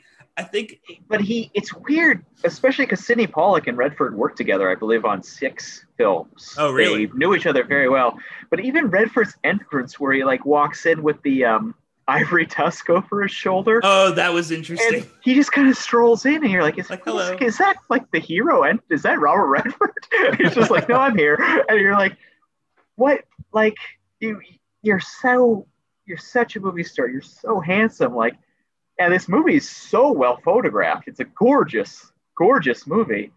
Let's get him in the sun walking over a hillside with that Yeah. hat on or something like that. get get one of those giant plastic ivory tusks. Yeah, I know. Well, that that threw me too. I was just like, I was like, I'm supposed to like this guy, him shooting elephants. Uh, uh, and every everyone is a big game hunter. I will say it's so funny when I went into this movie, especially like in the first five or ten minutes, like I was almost under the impression, like because you watch it, the scope initially seems so huge. Like you're looking at Africa, you're seeing the safaris. I was almost expecting it almost had like David Lean and or like I was almost expecting Yeah. like it's like oh this might be like a Dr. Zhivago type movie or like a Lawrence of like that scale like we're gonna be dealing with things on that big of a scale and it's it's very it's not it's not on that scale I mean sometimes I think does. that's what they wanted, though. I think that's what they had in mind, and I think that the Academy of vo- Academy voters honestly thought that's what this was. Oh, But they have those, those. They have the. I was thinking David Lean exactly when they get in the wagon to go to the war front to Mm-hmm. meet the. hu- And I was like, oh, here we go. yeah. You got these wide vistas, and like you know, you have a bunch of ox going across the horizon, uh, and then like they get on the plane later. Like that. That gives you some real epic mileage those beautiful beautiful shots and it makes it feel huge but i'm with you yeah the difference between that and lawrence of arabia is lawrence of arabia has that like back to back to back to back and then Yeah. this one is a lot of the similar thing they're not in a kitchen but they're in this farmhouse Yeah. Well, it's like they're trying to they're trying to graft Lawrence of Arabia onto like the Poisonwood Bible. Like it's like like a, a family drama or like a romantic drama, and it's not like supposed. To, I mean, and don't get me wrong, there is like an ep- like I want some of that epicness of like the African vistas and whatnot, but it seems like uh, they were really trying to get as much my like as much leadness as they could out of the the subject matter and it, there's only so much that of juice you can get from that lemon you know what i mean like there's not like a lot yeah there's not a there's not a lot of that like uh it's not it's not it's not a, a story that's epic in scale Yeah, and I think that there's. I kept saying out loud when I was watching this, like, why did they make this movie? Like, it, and not, not that you have to have like, I don't believe you have to have like a real like personal like emotional connection necessarily to make like like I don't think Steven Spielberg was connected with dinosaurs to make Jurassic Park necessarily, but this it just felt like they were kind of going through the epic motions and what they had seen in like Lawrence of Arabia or something like that, but without any, yeah, without any of the juice Mhm. or like, like, you know the part, you know everyone knows the part where he's like makes it through the desert, he's riding in Lawrence of Arabia, and the big swelling music comes. in. Like, where was that moment in this movie? Where was like the big triumph? i mean honestly yeah. I, I would say like the closest thing they have to that is when they go flying but like that is aged poorly like unfortunately like there were definitely moments where they're flying and it's like oh yeah that's a green screen in there yeah, and I think he, um, yeah, I just what like I think the closest it came to me was when she kind of makes it through that initial like cattle the cattle drive to meet her husband Mhm. On the front line, but he kind of shrugs his shoulders, and then she finds that she has syphilis, yeah, that was insane. Like an hour into the fu- not even a full halfway into the movie, she gets fucking syphilis out of nowhere. Um, also, by the way, uh, can we just say like, can I just say who I'm nominating for our Tooch? Oh yeah, go ahead. Yeah, Oh man, I'm Klaus Maria. Uh, what is Yeah. his surname? Brandauer, Brandauer, dude. I think. Tooch him up. That He's like this is like he's like a proto Christoph Waltz. Damn, I love this dude. Like he is so because his character is so like he's like the only character that like is interesting to me. I mean, I guess like Meryl Streep's character has some interesting is is pretty interesting as well, but like they're like the two people I'm most invested in. she Uh, doesn't. She's doing a lot of good stuff in this movie, but she doesn't. She she she's weirdly muted in her reactions. she's so And it may have been the character the character in the book or whatever that was based on that she was getting that from. Mhm. But even what she's doing, and here's a big spoiler: Denys Robert Redford's eulogy. Mhm. she's not like she's like, and then he died. I hope Denys likes his grave. See, that's the thing is like at first I thought she was being subtle, and I was like, okay, I like this. This is like you know Eddie Murphy and Dreamgirls energy. Like she's going for that subtlety, like she's just trying to play it real. But then it is like it beco- goes from like yeah being subtle to like not caring about like like there's never like a big like moment where she like uh not that there needs to be a moment where she freaks out or something like you know that shouldn't be like you know that shouldn't be the sign of great acting is she has to scream at least once and yeah. and vomit. Uh, but uh, uh, but uh, like it just feels like she never, and it's hard to even. I think like the closest thing she has to like a real relationship is with Boris, and it's so funny that like she just like accepts all his like crazy like such a a He's a weird total horn dog. Yeah, horn dog, uh, total horn dog, a weird, weird sleazeball, like, and like, and interesting. Like, what I like about that character too is I think he's like this perfect representation of like he's always perpetually looking like a a kid who was found with his hand in like the pie. Like he was just like you know he's just going into that pie, getting like some like some of that goop from the pie, and like it's always that look on his face, like oh shit, mother found me with pie goop on my hands. Gotta Yeah. explain how I gave her syphilis.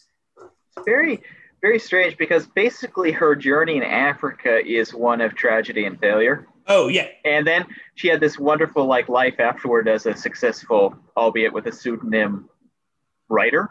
Yeah, and which we get none So, of really. yeah we get none of it's like this is the origin story to her being her writing which you know redford of course is like i hear you should i want to hear stories from you many times in the film and you know we're getting the the seeds that she's a storyteller but it's interesting like yeah they start a farm they can't even decide what kind of farm it's going to be Ugh, they yeah, kind of land on coffee and then he immediately like mentally checks out on the Oh, yeah. he's like no, he's like, I want to be a hunter now.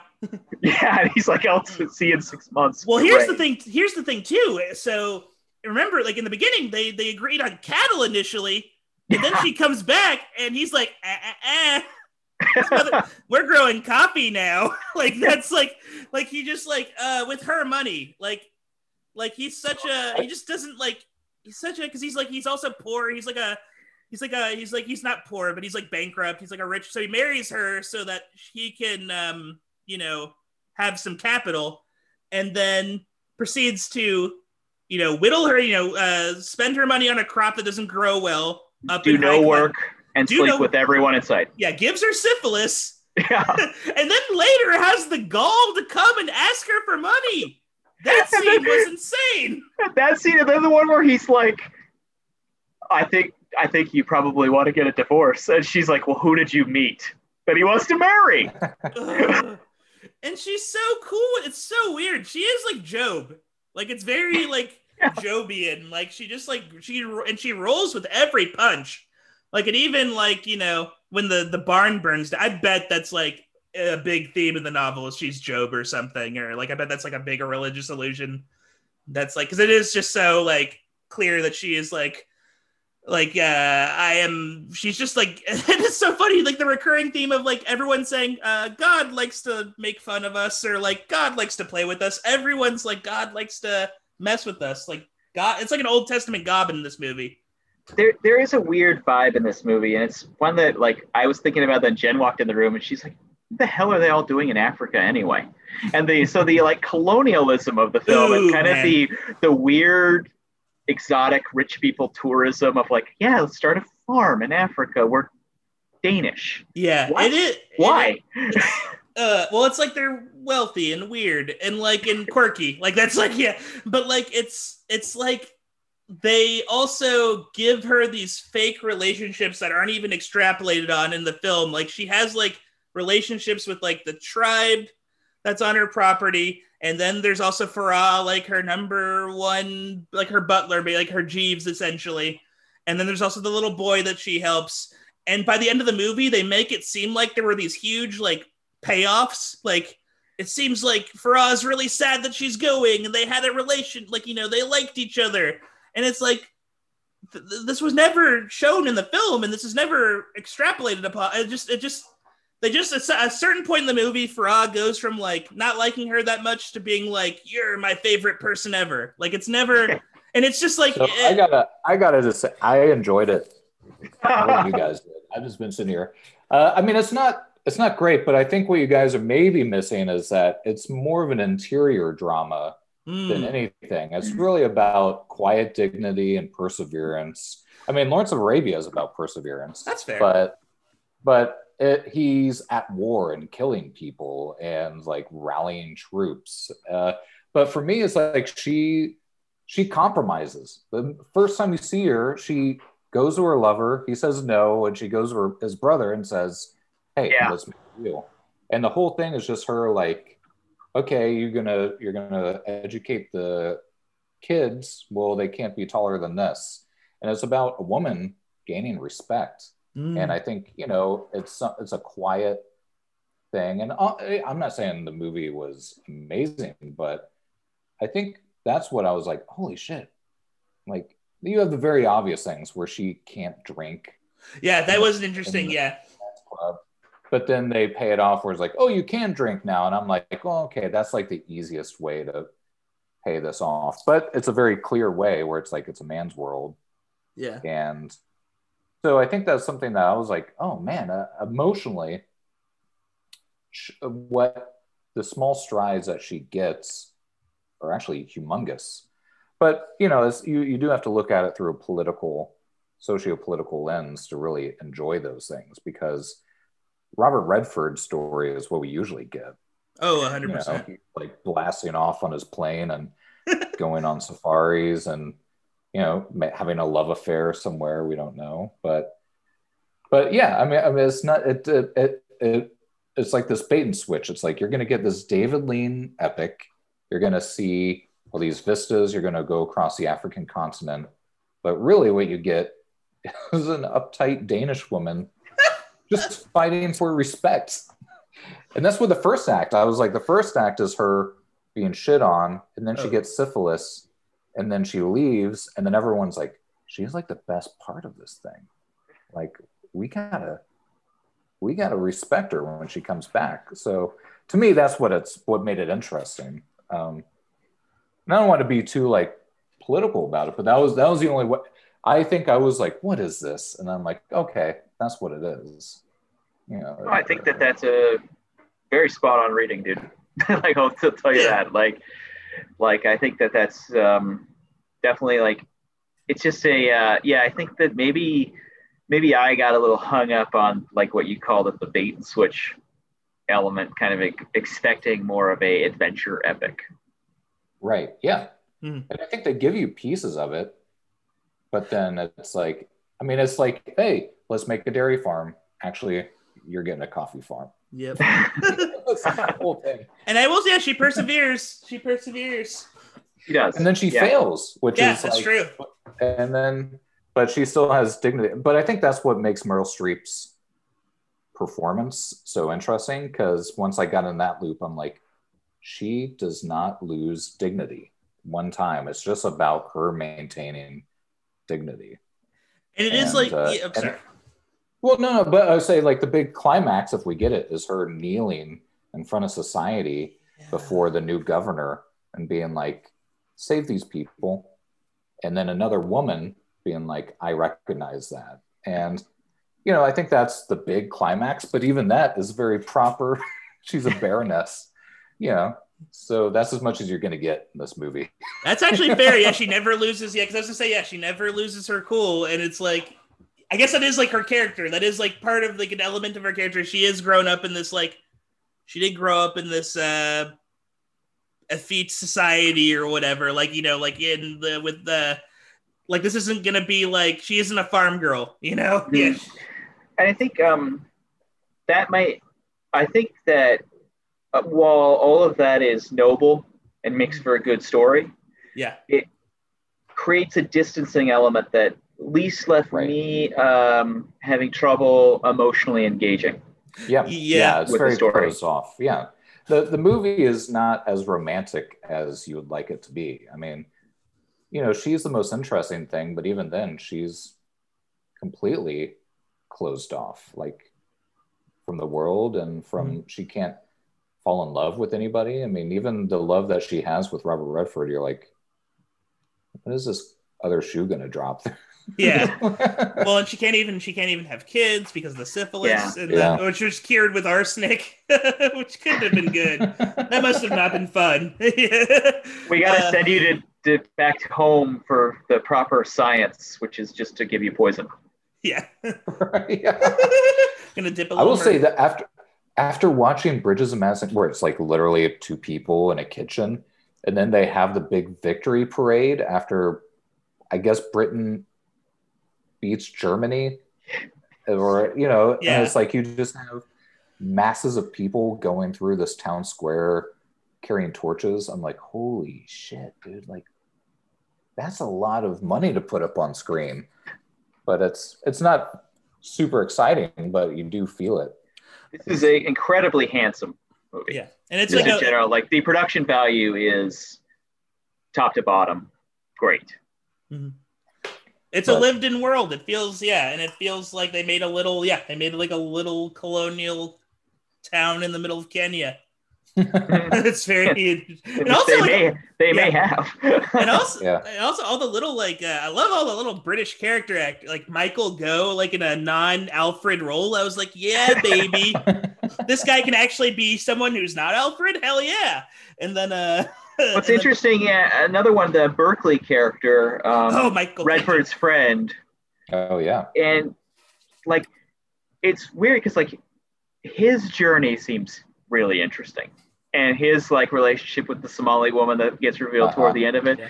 you know it yeah definitely in a modern way this is a 10 episode miniseries Yeah. Right. Yeah. See, that's the thing is like there was so much like tantalizing things on the edges of this film. Like I, I like if this was a miniseries, I would have loved to see like one episode that's just about like the exploits of of B- Bror's or Klaus's character or whatever.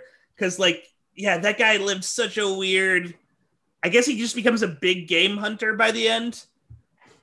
what a job what Yeah, job like yeah, just Yeah. a very like yeah, that character is like kind of fascinating to me. Also, uh, fun fact: the Somali uh, uh, Berkeley Somali uh, lover is played by uh, Am- Iman, like the model. Yeah, She's like a always very- um, longtime partner yeah, it's just like whoa, this came out of nowhere. yeah i she was pretty stunning. Oh yeah, the issue i guess like i i like i think that that's absolutely spot on. It's about someone who is uptight but also fighting for independence and dignity. Um i think like so many of the scenes that could have been kind of the linchpin to the movie whether it's her with the people who she's trying to keep on her land or whether it's her romantic relationship with redford or if it's just her trying to like have a successful farm the, almost all of them get resolved in kind of an unsatisfying way, to me at least. Yeah, Like- no, I, I think they missed they miss a lot of opportunities actually. Do I, I'm not I'm not saying this is a perfect movie at all. Yeah. I mean, Mhm. they're giving you a bunch of different like, hey, remember that kid with the leg? All right, and then Yeah. the the gloves. They like one of the servants she wears white gloves, and they like, Yeah, all right, and he fumbles the glass, and at the end, take the gloves off. It's a couple of too too many of these very easy she's a good white lady. Yeah, or like yeah, the, the one with like the the TikTok clock, like the the cuckoo clock, and then everyone's like, "Whoa, cuckoo clocks!" Like all the kids, like it's like, come on, guys. People aren't like going from village to village to see a cuckoo clock. Yeah, I think um, yeah, Graham, I think you're you're you're the theme of the movie you're spot on on, and I do think that that through line exists Mhm. in the movie. I think that they like just from like the the story or the plotting or kind of like the moviness Mhm. of it, it that's where it kind of misses Yeah. in a way. Yeah. Yeah. I mean, and also Well, like, yeah. oh, you go first. You go. No, no, I was just like, what would be the? I mean, you know, they don't really focus on anything. I mean, if it Mhm. was all about like the coffee, like the farm, like she's fighting for the farm and fighting for the people that are there, and but it there's a lot of stuff. it all kind of gets lost in. Yeah, I mean, it, I think it probably hurt the box office, the BO, but um, I think you could cut Redford from the movie. Yeah. and just have it be her journey after her husband decides he's too much of a horn dog and game, big game hunter to stick around. Now it's this society woman who's stuck in Africa having to run a farm that she has zero like background or experience in any of it and her kind of roughing it and even even if the farm ends up failing i think you still get that through line of this fight for independence Yeah. and dignity Yep, and it's the friendship you made along the way. Yeah. but yeah, no, that's a good point. I mean, you know, I think you could make that now, Mhm. maybe, where it's just like, oh, she loses her man. But it is this interesting thing where it's like both of these movies, Meryl is kind of Meryl Streep's characters are kind of defined by the other a little bit, the the man that's in her life. Mm. Um, I have a feeling that will be a theme in any female led uh, any female uh, film that uh, we will see in the future. Call I mean, uh, even even going back to Sophie's Choice, though, it's it's called Sophie's Choice. If you haven't seen the movie before, which we hadn't, yeah, we think that that's kind of like the linchpin, like the movie. yeah, But the first hour is these two dudes like fighting over her, and Kevin Kline's weirdness and that kind of stuff. Like when you really want to see her, you know, fight for her again, independence and survival. yeah. Like no, Yeah. if that movie was like more uh, forthcoming, that movie would be called Stingo's Friends. Yeah, Like- yeah. Stingo's, Stingo's, tr- Stingo's tragic friends. yeah. Get a load of these weird guys I just met. I'm Stingo. But yeah, it is kind of even when it's not necessarily a man though. I mean, like um, Devil Wears Prada. Mhm. It's all kind of Anne Hathaway's impression Mm. of Meryl Streep rather than getting a huge level of the Miranda character's like inner life mhm. or whatever. And yeah, or She Devil is the same way. It's Roseanne's kind of impression of Meryl Streep from afar, and Meryl Streep stealing her husband. Oh yeah, man, that movie! I cannot wait to talk about that movie. I have so many. well, spoiler, uh, a little peek behind the curtain. Or have I talked about it already? we- we- Have I talked about it already?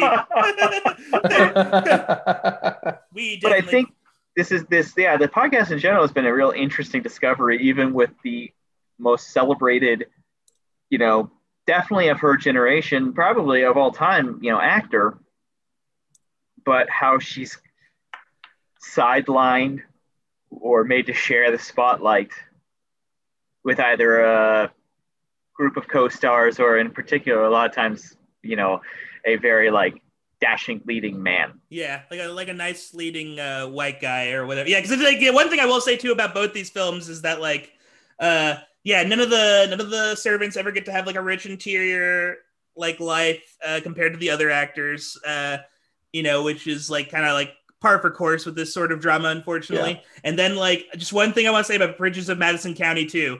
There are people of color in that movie, but they're only there for like one scene, and it's just kind of there Which- just so like just to show how open-minded Clint Eastwood is. Yeah, it's like hey, you can hang out with me. I like cool p- black people. There was there was a very funny line though that was very telling. What he said oh, no one you know will be there.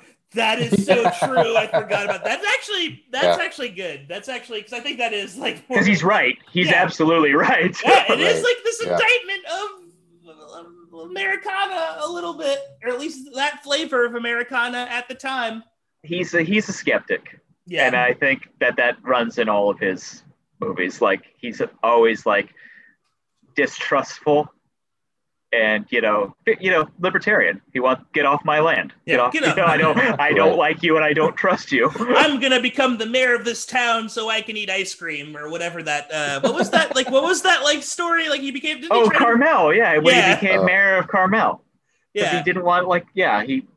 It was some very very selfish choice. Yeah, it was something about ice cream. We'll we'll have we'll have yeah. this. We'll look this up later. Notori- he's the notorious cheapskate too. but, uh, uh, but I think like that. I mean, but that actually is what I think like allows him to register a little bit more in Bridges compared to Redford in Out of Africa. We don't really know anything about kind of where Denys stands, other than he's like, I'm going to disappear because I like to walk around by myself for six week periods. Yeah. Right. And what's interesting too is I feel like if this movie was realer, like like Robert Redford. So like that actor, I'm pretty sure. Like I looked on the. Uh, will give you an idea of the type of in-depth research I do. I read the Wikipedia page. Oh, yeah. Uh, but uh, yeah, I go there. Out but, of uh, Africa. but I think like they they hired him because like you're like the perfect leading man. Like that's essentially like it was something along the lines of like we couldn't find a British person like sexy enough. Like you're like like they wanted like the like the er sexy actor for that role. Yeah, I, I actually yeah I read that it's like Redford had the charm no British actor could convey. and, I, and I get like I think what they're like trying to imply it's like a certain ruggedness maybe like you know it's not like a Jeremy Irons role you know what I mean or like a uh or whatever. But um, I think like he's a bush pilot essentially, or like he's like a big and it's like that's such a like IRL. That's like a ski. They were skeezy. Yeah. Like if this like if, if this movie was more honest, that would have been played by like a at the very least a Michael Caine. like a, but a scummy yeah, I think, Michael Caine. I, I, think he would have been great oh, in the part. Dude, actually, imagine, imagine like a, a, a, soused Michael Caine. That is like yeah. the, that would be like true to history. And well, I think it's like kind of like uh, DiCaprio, DiCaprio and Blood Diamond. Yes. It's kind of the idea of that is like the later period version of this character. Oh, a hundred percent. Yeah, like yeah, like if if you Bush pilot in 1910s, that would have been like uh, uh former Rhodesian in the French Foreign Legion. Hell, a hundred percent. Yeah, I think it would have been like it would have been interesting if because again, I you know actually some of the scenes where they were in like their romantic relationship mm-hmm. looked a lot like the part in the Curious Case of Benjamin Button when Cate Blanchett and Brad Pitt are the same age, and they go off on kind of their jur- romantic journey together. Yeah. And I think like if you had made him a scoundrel who kind of like in a sense gives her like this like idealized hope and then he turns out to like just be kind of a scoundrel and die in a plane crash that gets back to her like oh i don't need anything other than myself yeah and it's like and he'd be a different flavor of scoundrel because i think that's the thing with this movie yeah. they already had one flavor they had wealthy scoundrel and they were like you can't you can't have it this is a one scoundrel film there's too much money riding on this. We have to throw a Redford in there. Well, but, I think like he's a bait and switch scoundrel because Klaus yeah. Maria Brandauer is like the second you see him, you're like, uh, you're. I think you get cast as actors who might be up to something, or oh, characters yeah. who might be up. And Redford shows up. You're like, you're the most handsome man to ever walk the planet. Yep. We love you immediately. But then you don't turn out to be a good guy either. Nah, but you don't feel it though with it, like, because he doesn't like act enough to convey. Like, no. he never. It's just kind of like he's too. He doesn't really register. Yeah, mm-hmm. he's he's one note the entire film, and it's like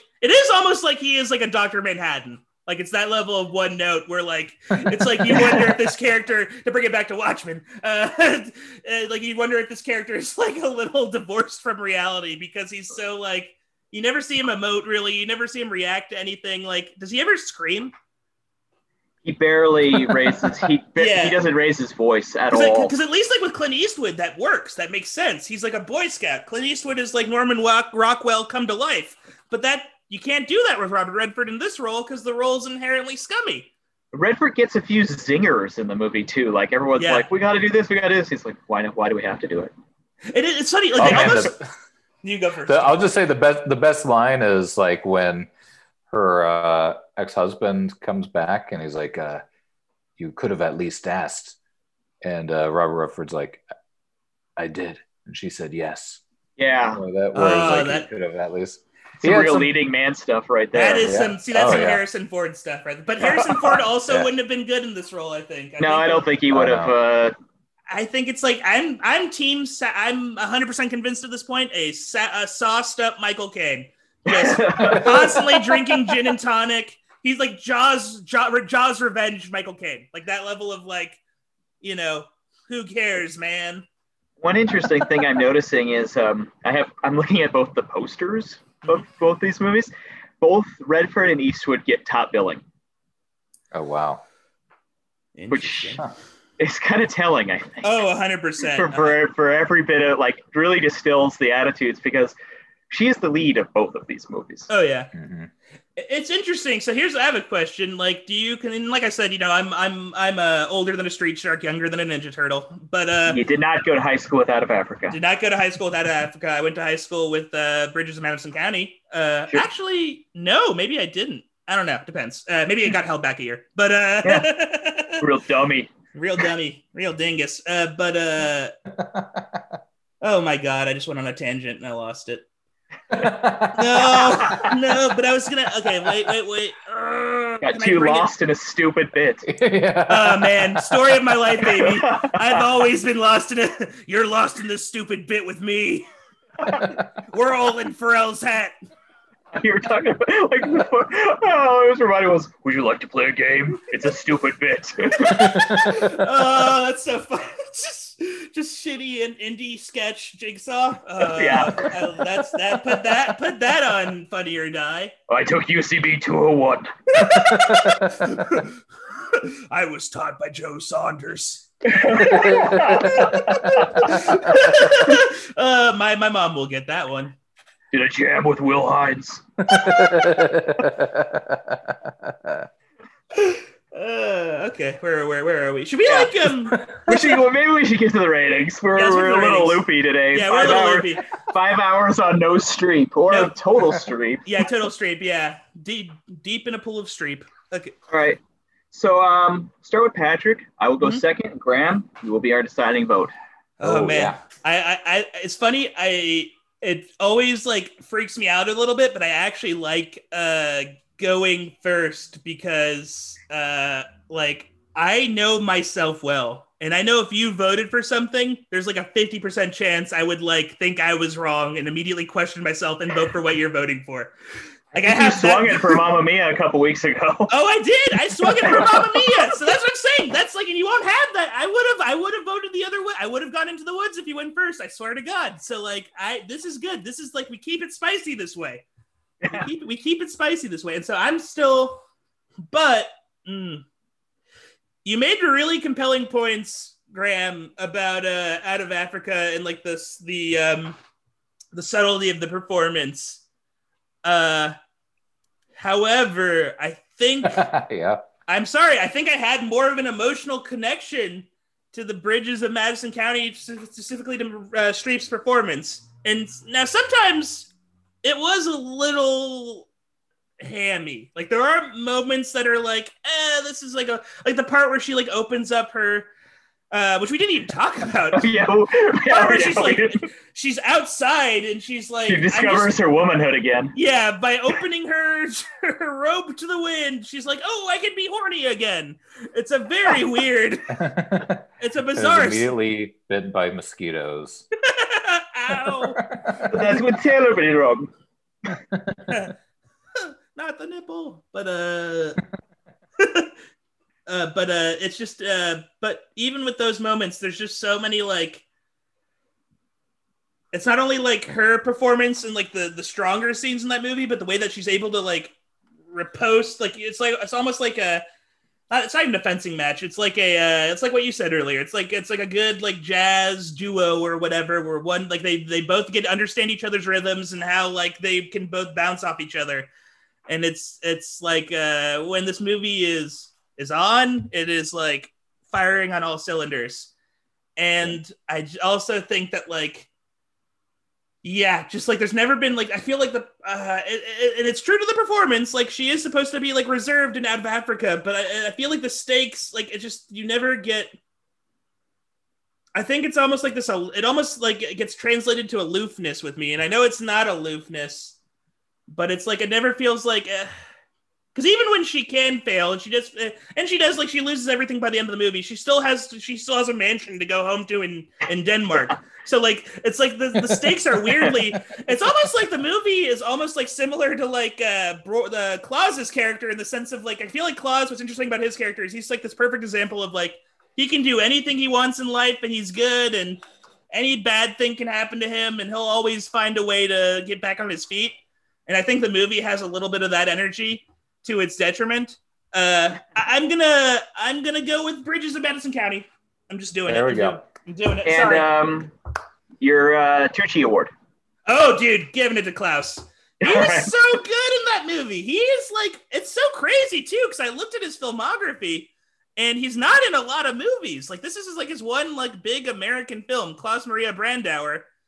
Like uh it's it sucks because like if this movie had come out like 20 years later, dude would be like in everything. Like he'd be like Christoph Waltz. He'd have like Yeah. every because he has that same like oh he was in Tetro. That I want to see Tetro so badly. That movie looks so weird to me and so cool. Like like Francis Ford Coppola, Vincent Gallo, the kid who plays fucking uh, uh, Han Solo. Uh, I need to see that Tetro at some point. Okay, I, off of my Tetro, off of off of Tetro. Uh, but uh, If listeners, if you want a, a Tetro one-off episode, let us know. yeah, give Follow us us on Twitter. Yep. Let us know. mail us DVDs of Tetro. We'll check it out. yes. So one vote for Klaus, one vote for the Bridges of Madison County. Um, I think she's really good in both these films. Oh yeah. Um, but one thing we keep kind of coming back to with her, and I know critics early on in her career kind of went with this, is Meryl, the technician who kind of is putting in a performance rather than really like feeling hmm. the performance. Like it feels like a little bit more like she knows what she's doing, she knows what she needs to accomplish, she's making the correct choices, but especially comparably to a lot of like other celebrated actors who seem to be re- kind of working from a place of reaction. She's like got a game plan. She follows through with it. She always makes the right choices within her game plan, Mhm. but there is a emotional distancing that can kind of come from I, I, you know, it doesn't feel as raw. And um, I think that that's very much on display. Her technical ability, but also kind of the distancing is on display in Out of Africa. Whereas Bridges of Madison County, I think she it's one of her most emotional and feeling performances. The I'm fully caught up with the Francesca story. The stakes are not high. I mean, I think the stakes actually for like the country of Africa and all the wars and everything going on are qu- actually quite high in out of Africa. This is the story of two people over four days in of Madison County. But you feel every single moment of that. She single-handedly brings out a side of Clint Eastwood none of us have ever seen before. Uh, she's a perfect co-star to him. She's perfectly supportive to him, and we care so much about her story. I just think um, I vote for Bridges Madison County as well. I think, yeah, like Patrick said, Graham, you brought up a spirited and excellent defense of everything out of Africa, and it did definitely like make me think differently about the film. But I just think, you know, I if we were going to be full disclosure with the audience, I was near crying in the rain scene in Bridges of Madison County.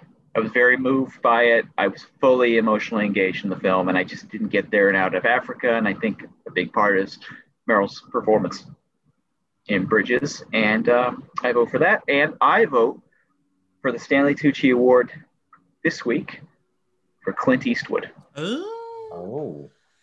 Uh, you know, we've sung his praises throughout the episode, and I just think, you know, obviously he's a big star. He's not bringing that mysterious, mischievous Tucci energy. But I think he was he perfectly danced with Meryl. Very nice. Very Graham, nice. you're up. Uh, well, you know, I, I already stated my case for Out of Africa. I think I was uh, a little surprised to actually enjoy it as much as I did. Um, I saw the running time and I was like, oh, geez, come on. Uh, but I mean, as it started getting going, I don't know if I was just in the right mood or I was watching it with my wife. Uh, that may have also, but we were sharing something. We're kind of Mhm. going through it together. Uh, I also didn't watch it in one sitting. I Mm. kind of took my own intermissions. Full disclosure, I Um, didn't either. Oh, Yeah. I was I was a full I was like I watched both movies in one sitting. It was like the only thing missing was the uh, Clockwork Orange eyeball clamps. Well, there was, I mean, I there was a lot of things that I was as I was watching out of Africa, I was like, man, I miss these kinds of stories, uh, kind of textures that they're building. Even the score, you're right, it was pretty cheesy, but I was like, I think it brought me to like movies that you know I would have gone to high school with Out of Africa. Uh, that's my age bracket. At Street But- High. yeah. and the and the way like even like some of the old scripting uh where like you could have a scene and like three or four lines and you accomplish like this character walks in and, then they do this and the next character you know uh you you have an entire story told within a minute and they had a lot of those kind of scenes Mhm. so i think i was enjoying that that old school like hey we're just going to tell a story it's a huge epic moving along, uh, but it's a long one. But you know what I'm saying? Whereas like, you know, someone I'm trying to think of, you know, the one that I thought of is, you know, the chief comes in and it's like, no, nobody that's taller taller than this can go to school. And but they did that scene so quickly, Hmm. they didn't waste any time. Yeah. But with all that said, enjoyed Bridges of Madison County much more. It's a lot more intoxicating of a film. It's a lot more immediate. The only thing I didn't like was the framing device. Yeah. So as much as I'm a defense, you know, uh, on the defense of Out of Africa, Bridges of Madison County, I would watch it again. You know, maybe a while. But yeah, I thought it was great. And the the Tooch Award, I I go with uh, Klaus as well. He was Oh, wow. like- man. yeah, he was a he was a surprising character. I thought I would hate him, but I'm like, you know, I'm glad to see him again. Yeah.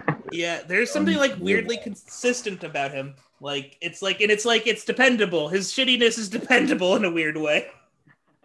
yeah. Well, uh, major contender seems to have emerged this week in the Bridges of Madison County. And the second round, now full in the accents category, we will see Sophie's Choice versus the Bridges of Madison County on a future Wow. episode. And I think that's going to be highly competitive. Yeah, that's Mhm. gonna that's gonna be a real Uh, that's gonna be a real Julie and Julia. Yeah. a real Julian, a real Julian Julia. But Yeah. yes, Br- Bridges of Madison County moves on. Congratulations too to Klaus Maria Brandauer. I don't know if you. I hope I pronounced your name correctly for this week's Stanley Tucci Award. And uh, that was Bridges of Madison County and out of Africa. Now we're going to play a little game. And we have a, on our Zoom call, we're getting a special guest with our cat Rutherford saying hi. Oh Which- All of our listeners, I'm sure, love it. that cat's good as hell. Yeah, but uh, this this week, guys, we're going to be doing a little game. Um, Meryl Streep uh, played a historical figure in Out of Africa. She's played Margaret Thatcher. She's played Julia Child. Hmm. She knows her way around, based on a true story. I, if I can make can be so bold, Hmm. but she hasn't played everyone. Hmm. This week, we're we're traveling through time with Meryl Streep what historical figure or pop cultural figure would you like to see Meryl Streep take on next? And I have to give my father credit for this category because he misheard me on our phone call this morning suggesting this. and somehow he thought Meryl Streep was going to be playing Axl Rose of Guns N' Roses in a movie. and I was like, no, that sounds interesting. so, Uh, So, uh, Patrick, let's start with you. Uh, who would you like to see Meryl Streep play? Man, a historical figure is such a. Uh, I, I'm like I'm blanking right now. I need to think of a good historic because you know, this is how dumb my brain works. The first thing that came to my dumb brain uh, was Willy Wonka, which is not a historical figure, character from fantasy. I know that, like, yeah, I know a bunch of you uh, Roald Dahl freaks like to imagine that it's there's a real factory somewhere where they. It's uh, yours, Meryl. It's all yours. oh man, but I, I would have liked to see her hot take. But um, I'm trying to think of like a, you know, like I feel like she probably has a very good Emily Dickinson in her. Hmm. I feel like she Oh. could do a very like that's like a char- that's an interest that's a person that is always like, and especially after seeing the bridges of Madison County, like I feel like she does really well in these like uh, pastoral environments where she doesn't have a lot to to work with. And so like a really meaty, like it's just like her and her sister and like, you know what I mean? Like, cause like I think Emily Dickinson like like was almost like a homebody for the majority of her life. And you know, she never married. And so like there's like a lot like uh, I could see her like in a movie with maybe like only two or three big named actors, a la Bridge of Madison County, just like crushing that performance. And Mm. she'd also have like the fun accent, uh, you know, she'd she'd she'd rock a, a weird mid-Atlantic, like whatever Emily Dickinson's like that that that 19th century version of Boston Brahmin or whatever she would like add to that, imbue to that role. Uh, she would crush it. Um uh yeah, I'd say that's like the main that's the main one. I'll, I'll keep thinking though. I'll keep thinking beyond because I might think of another one. For some reason in my head, I'd like to see not she's not quite a historical figure yet, but like you know, like Oliver Stone's Nixon. Yeah, Maybe like uh like her uh, playing Nixon. Yes, her playing Nixon. Yeah, I'm in. I'm in. I'm in. Oh man, yeah, just her playing Nixon. Nah, I don't know. I'll, I'll keep. I'll keep thinking. I'll keep thinking. I'll keep thinking. I think um, I think I, I, I got one that I think is pretty straightforward that I think is very much in the wheelhouse, and then I just have one weirdo choice. Um, the very much down the line is uh, Calamity Jane. I'd like to see her play uh, do a full scale starring role in a western. I think would be um, very fun and very exciting, and you know, and see her play. You know, I don't. I mean, obviously, I think the definitive Calamity Jane's on Deadwood, Hmm. but um, you know, played you know troubled, nuanced, alcoholic. Give her a lot to do, and again, my vote is always to give her something that's a little scummier than she's ever played before, because that's the only thing I think is missing from what we've seen is playing like yeah, like a scumbag Mhm. or someone or someone who's just not. She Prim plays someone who has it together, at least on the surface, quite well, and she does that quite often. And it would be nice to see her play someone with a little bit, little bit more troubled. And on that note, my weird choice is I would like to see a. I don't, I don't know if you guys remember a Todd Haynes film, I'm Not There, where there were six Bob Dylans. Oh yeah. I have a pitch where it's six different moments in the life of Orson Welles, and I would like to see Meryl Streep play Orson Welles, which I think would like either like the Citizen Kane has it all going for them, that confident one, or the end uh-huh. in like heavy heavy makeup, Oh yeah. Like I was like Yeah. like chimes of midnight level. or like wine selling wine in the 1980s and playing uh, and being in trans a voice in Transformers the animated movie. Oh man. And like trying to rekindle their friendship with Peter Bogdanovich. That's good. you good. do a great job. Yeah, I think it would be like obviously very strange, but I just again like I'm so interested in seeing her play things outside the box. Yeah. No, I'm I'm with you. Like it's so funny. I have another idea that came to mind. Uh, unfortunately, it's not like out of the box for her though. I I, I need to I need to see out of the street box because I was thinking about like uh, do you know like uh, uh, Chester A. Arthur? Like so when James Garfield died, Chester A. Arthur became the president, and he was like a product of like uh like Tamam either Tammany Hall or like proto like the, the thing before Tammany Hall, but he was basically like this man of like New York politics who was like a total corrupt scumbag. And James A. Garfield basically had him become his VP, so just to appease those scum, scumbags in New York. And so when he uh, when Garfield died, everyone expected him kind of like to you know um, maintain this level of cronyism because the reason James Gar- Garfield died too is because patronage was a huge thing and James Garfield put a stop to it and the person that shot James Garfield was someone who was expecting one of those patronage like one of those like uh, cushy government jobs that he was not allowed and so uh, Chester A. Arthur he had a pen pal during this time there was like this lady who would like was like uh like would like write him letters and was like what? You better be a stand-up citizen boyo. Like it was like these things where like it's ridiculous. Like it was he was she was basically like kind of like bullying him and like a to like be a good person. And because of this like like uh this like correspondence it made him a far better president than anyone ever thought he would be. He wasn't a perfect president. He did some bad you know it's there's no good presidents. We're all evil. We're all gonna die. Whatever. Whatever. Everything's bad and tainted. But uh he was for the time he was not he could have been a far worse, and he could have brought back a lot of like the scumminess that Garfield uh, was trying to get rid of, and it was all due to this pen pal. So I think having Meryl Streep playing like a, a like a kind pen pal lady, like man, she would crush that, and like that would like because that's like that's her like because she'd basically be paying playing like a a variation of her grandmother character in Little Woman, but yeah. like maybe not quite as prickly. That'd be like I got a um I got an outside the box punch up for this great idea. She mm-hmm. plays both parts. She plays Chester A. Arthur and the pen pal lady. Give her some mutton chops. Yeah, yeah. I was gonna say those Streep with those mutton chops. Mm. so I, I, I, I, like that idea though, Patrick. I uh, I got my first initial response was kind of similar. as like uh, Marie Curie or like Eleanor Roosevelt, but I'm like that's I mean, that may be in development. I mean, who knows? Yeah. but this is this this is the direction I want to go. Is like young Streep, like '70s Streep, but playing a now story. And I was like, what about Elizabeth Holmes, the uh, oh the, the blood Theranos one? So of course Theranos is like obviously there's a couple docs and there's somebody playing her, I'm sure. I believe uh, Jennifer Lawrence has been circled.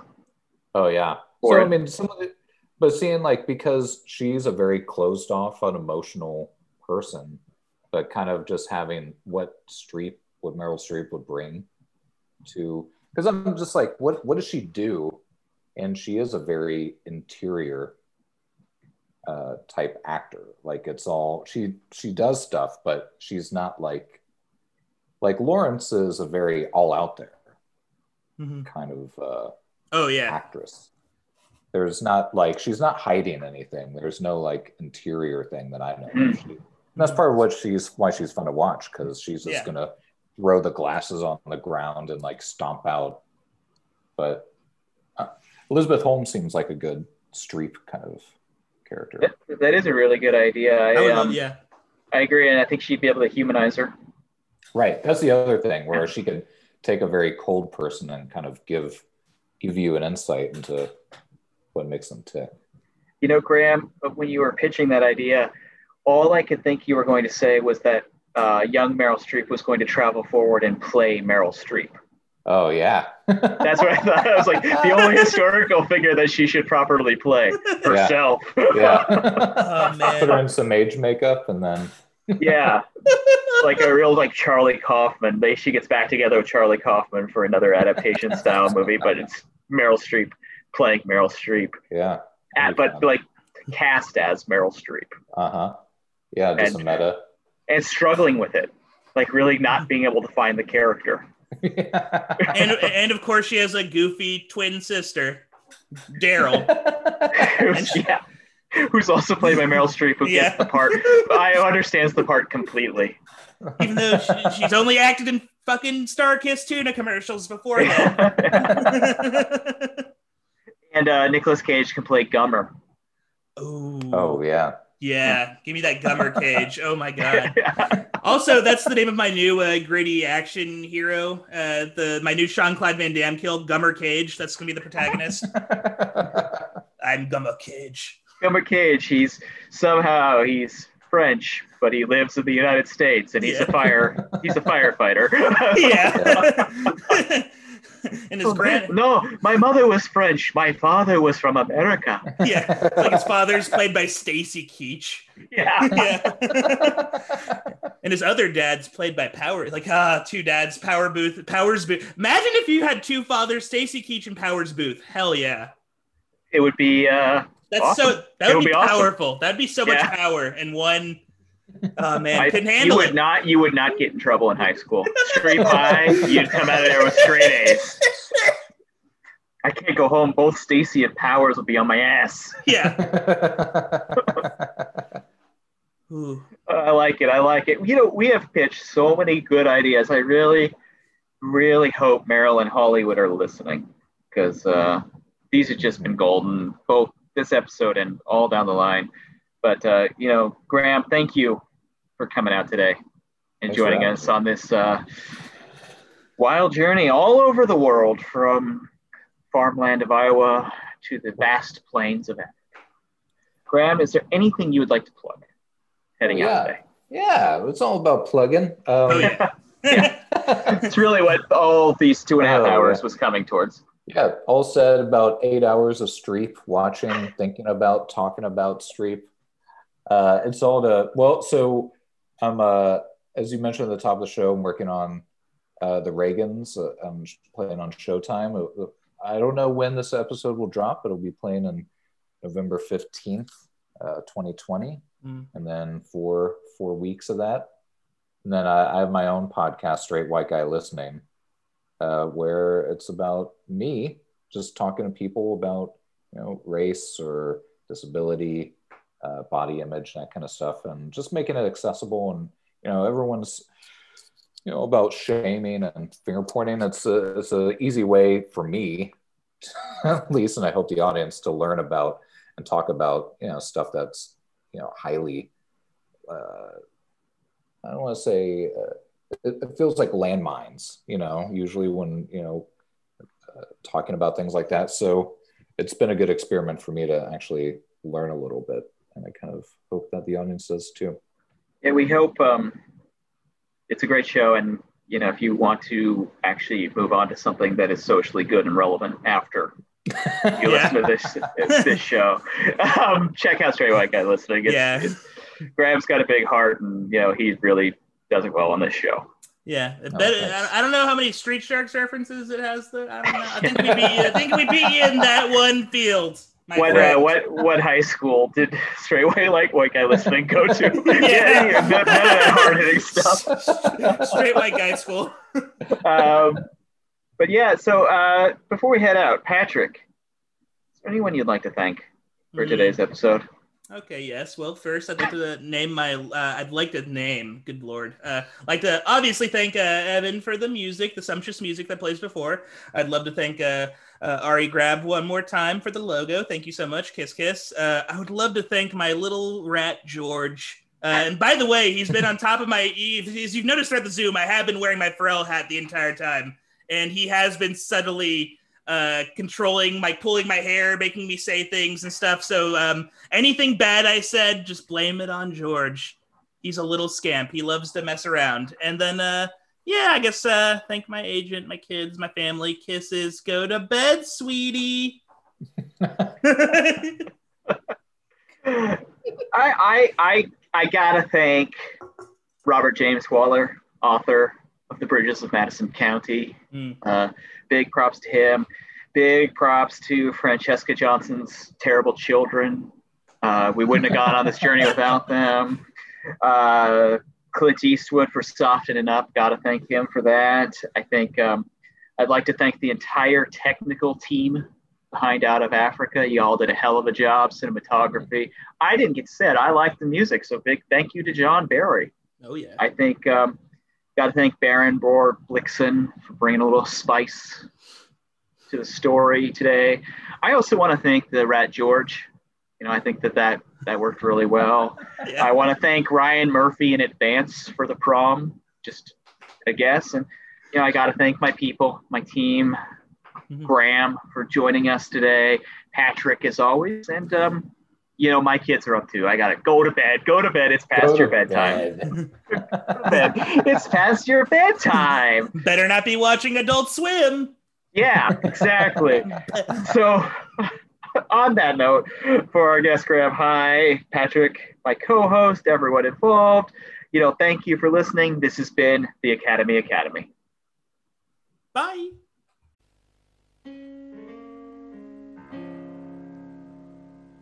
Back them dark and dusty drapes. Let in some light. Tell the bellboy come and get my trunk. Cause I'm leaving here tonight. Well, I packed my bags and I paid my bill. And I'm turning in my key. And if those sad souls down in the lobby ask for me, just tell them I'm checking out this heartbreak hotel. I ain't gonna live on Lonely Street no more, no more. I found a new love and a new place to dwell where teardrops ain't sunk in the floor.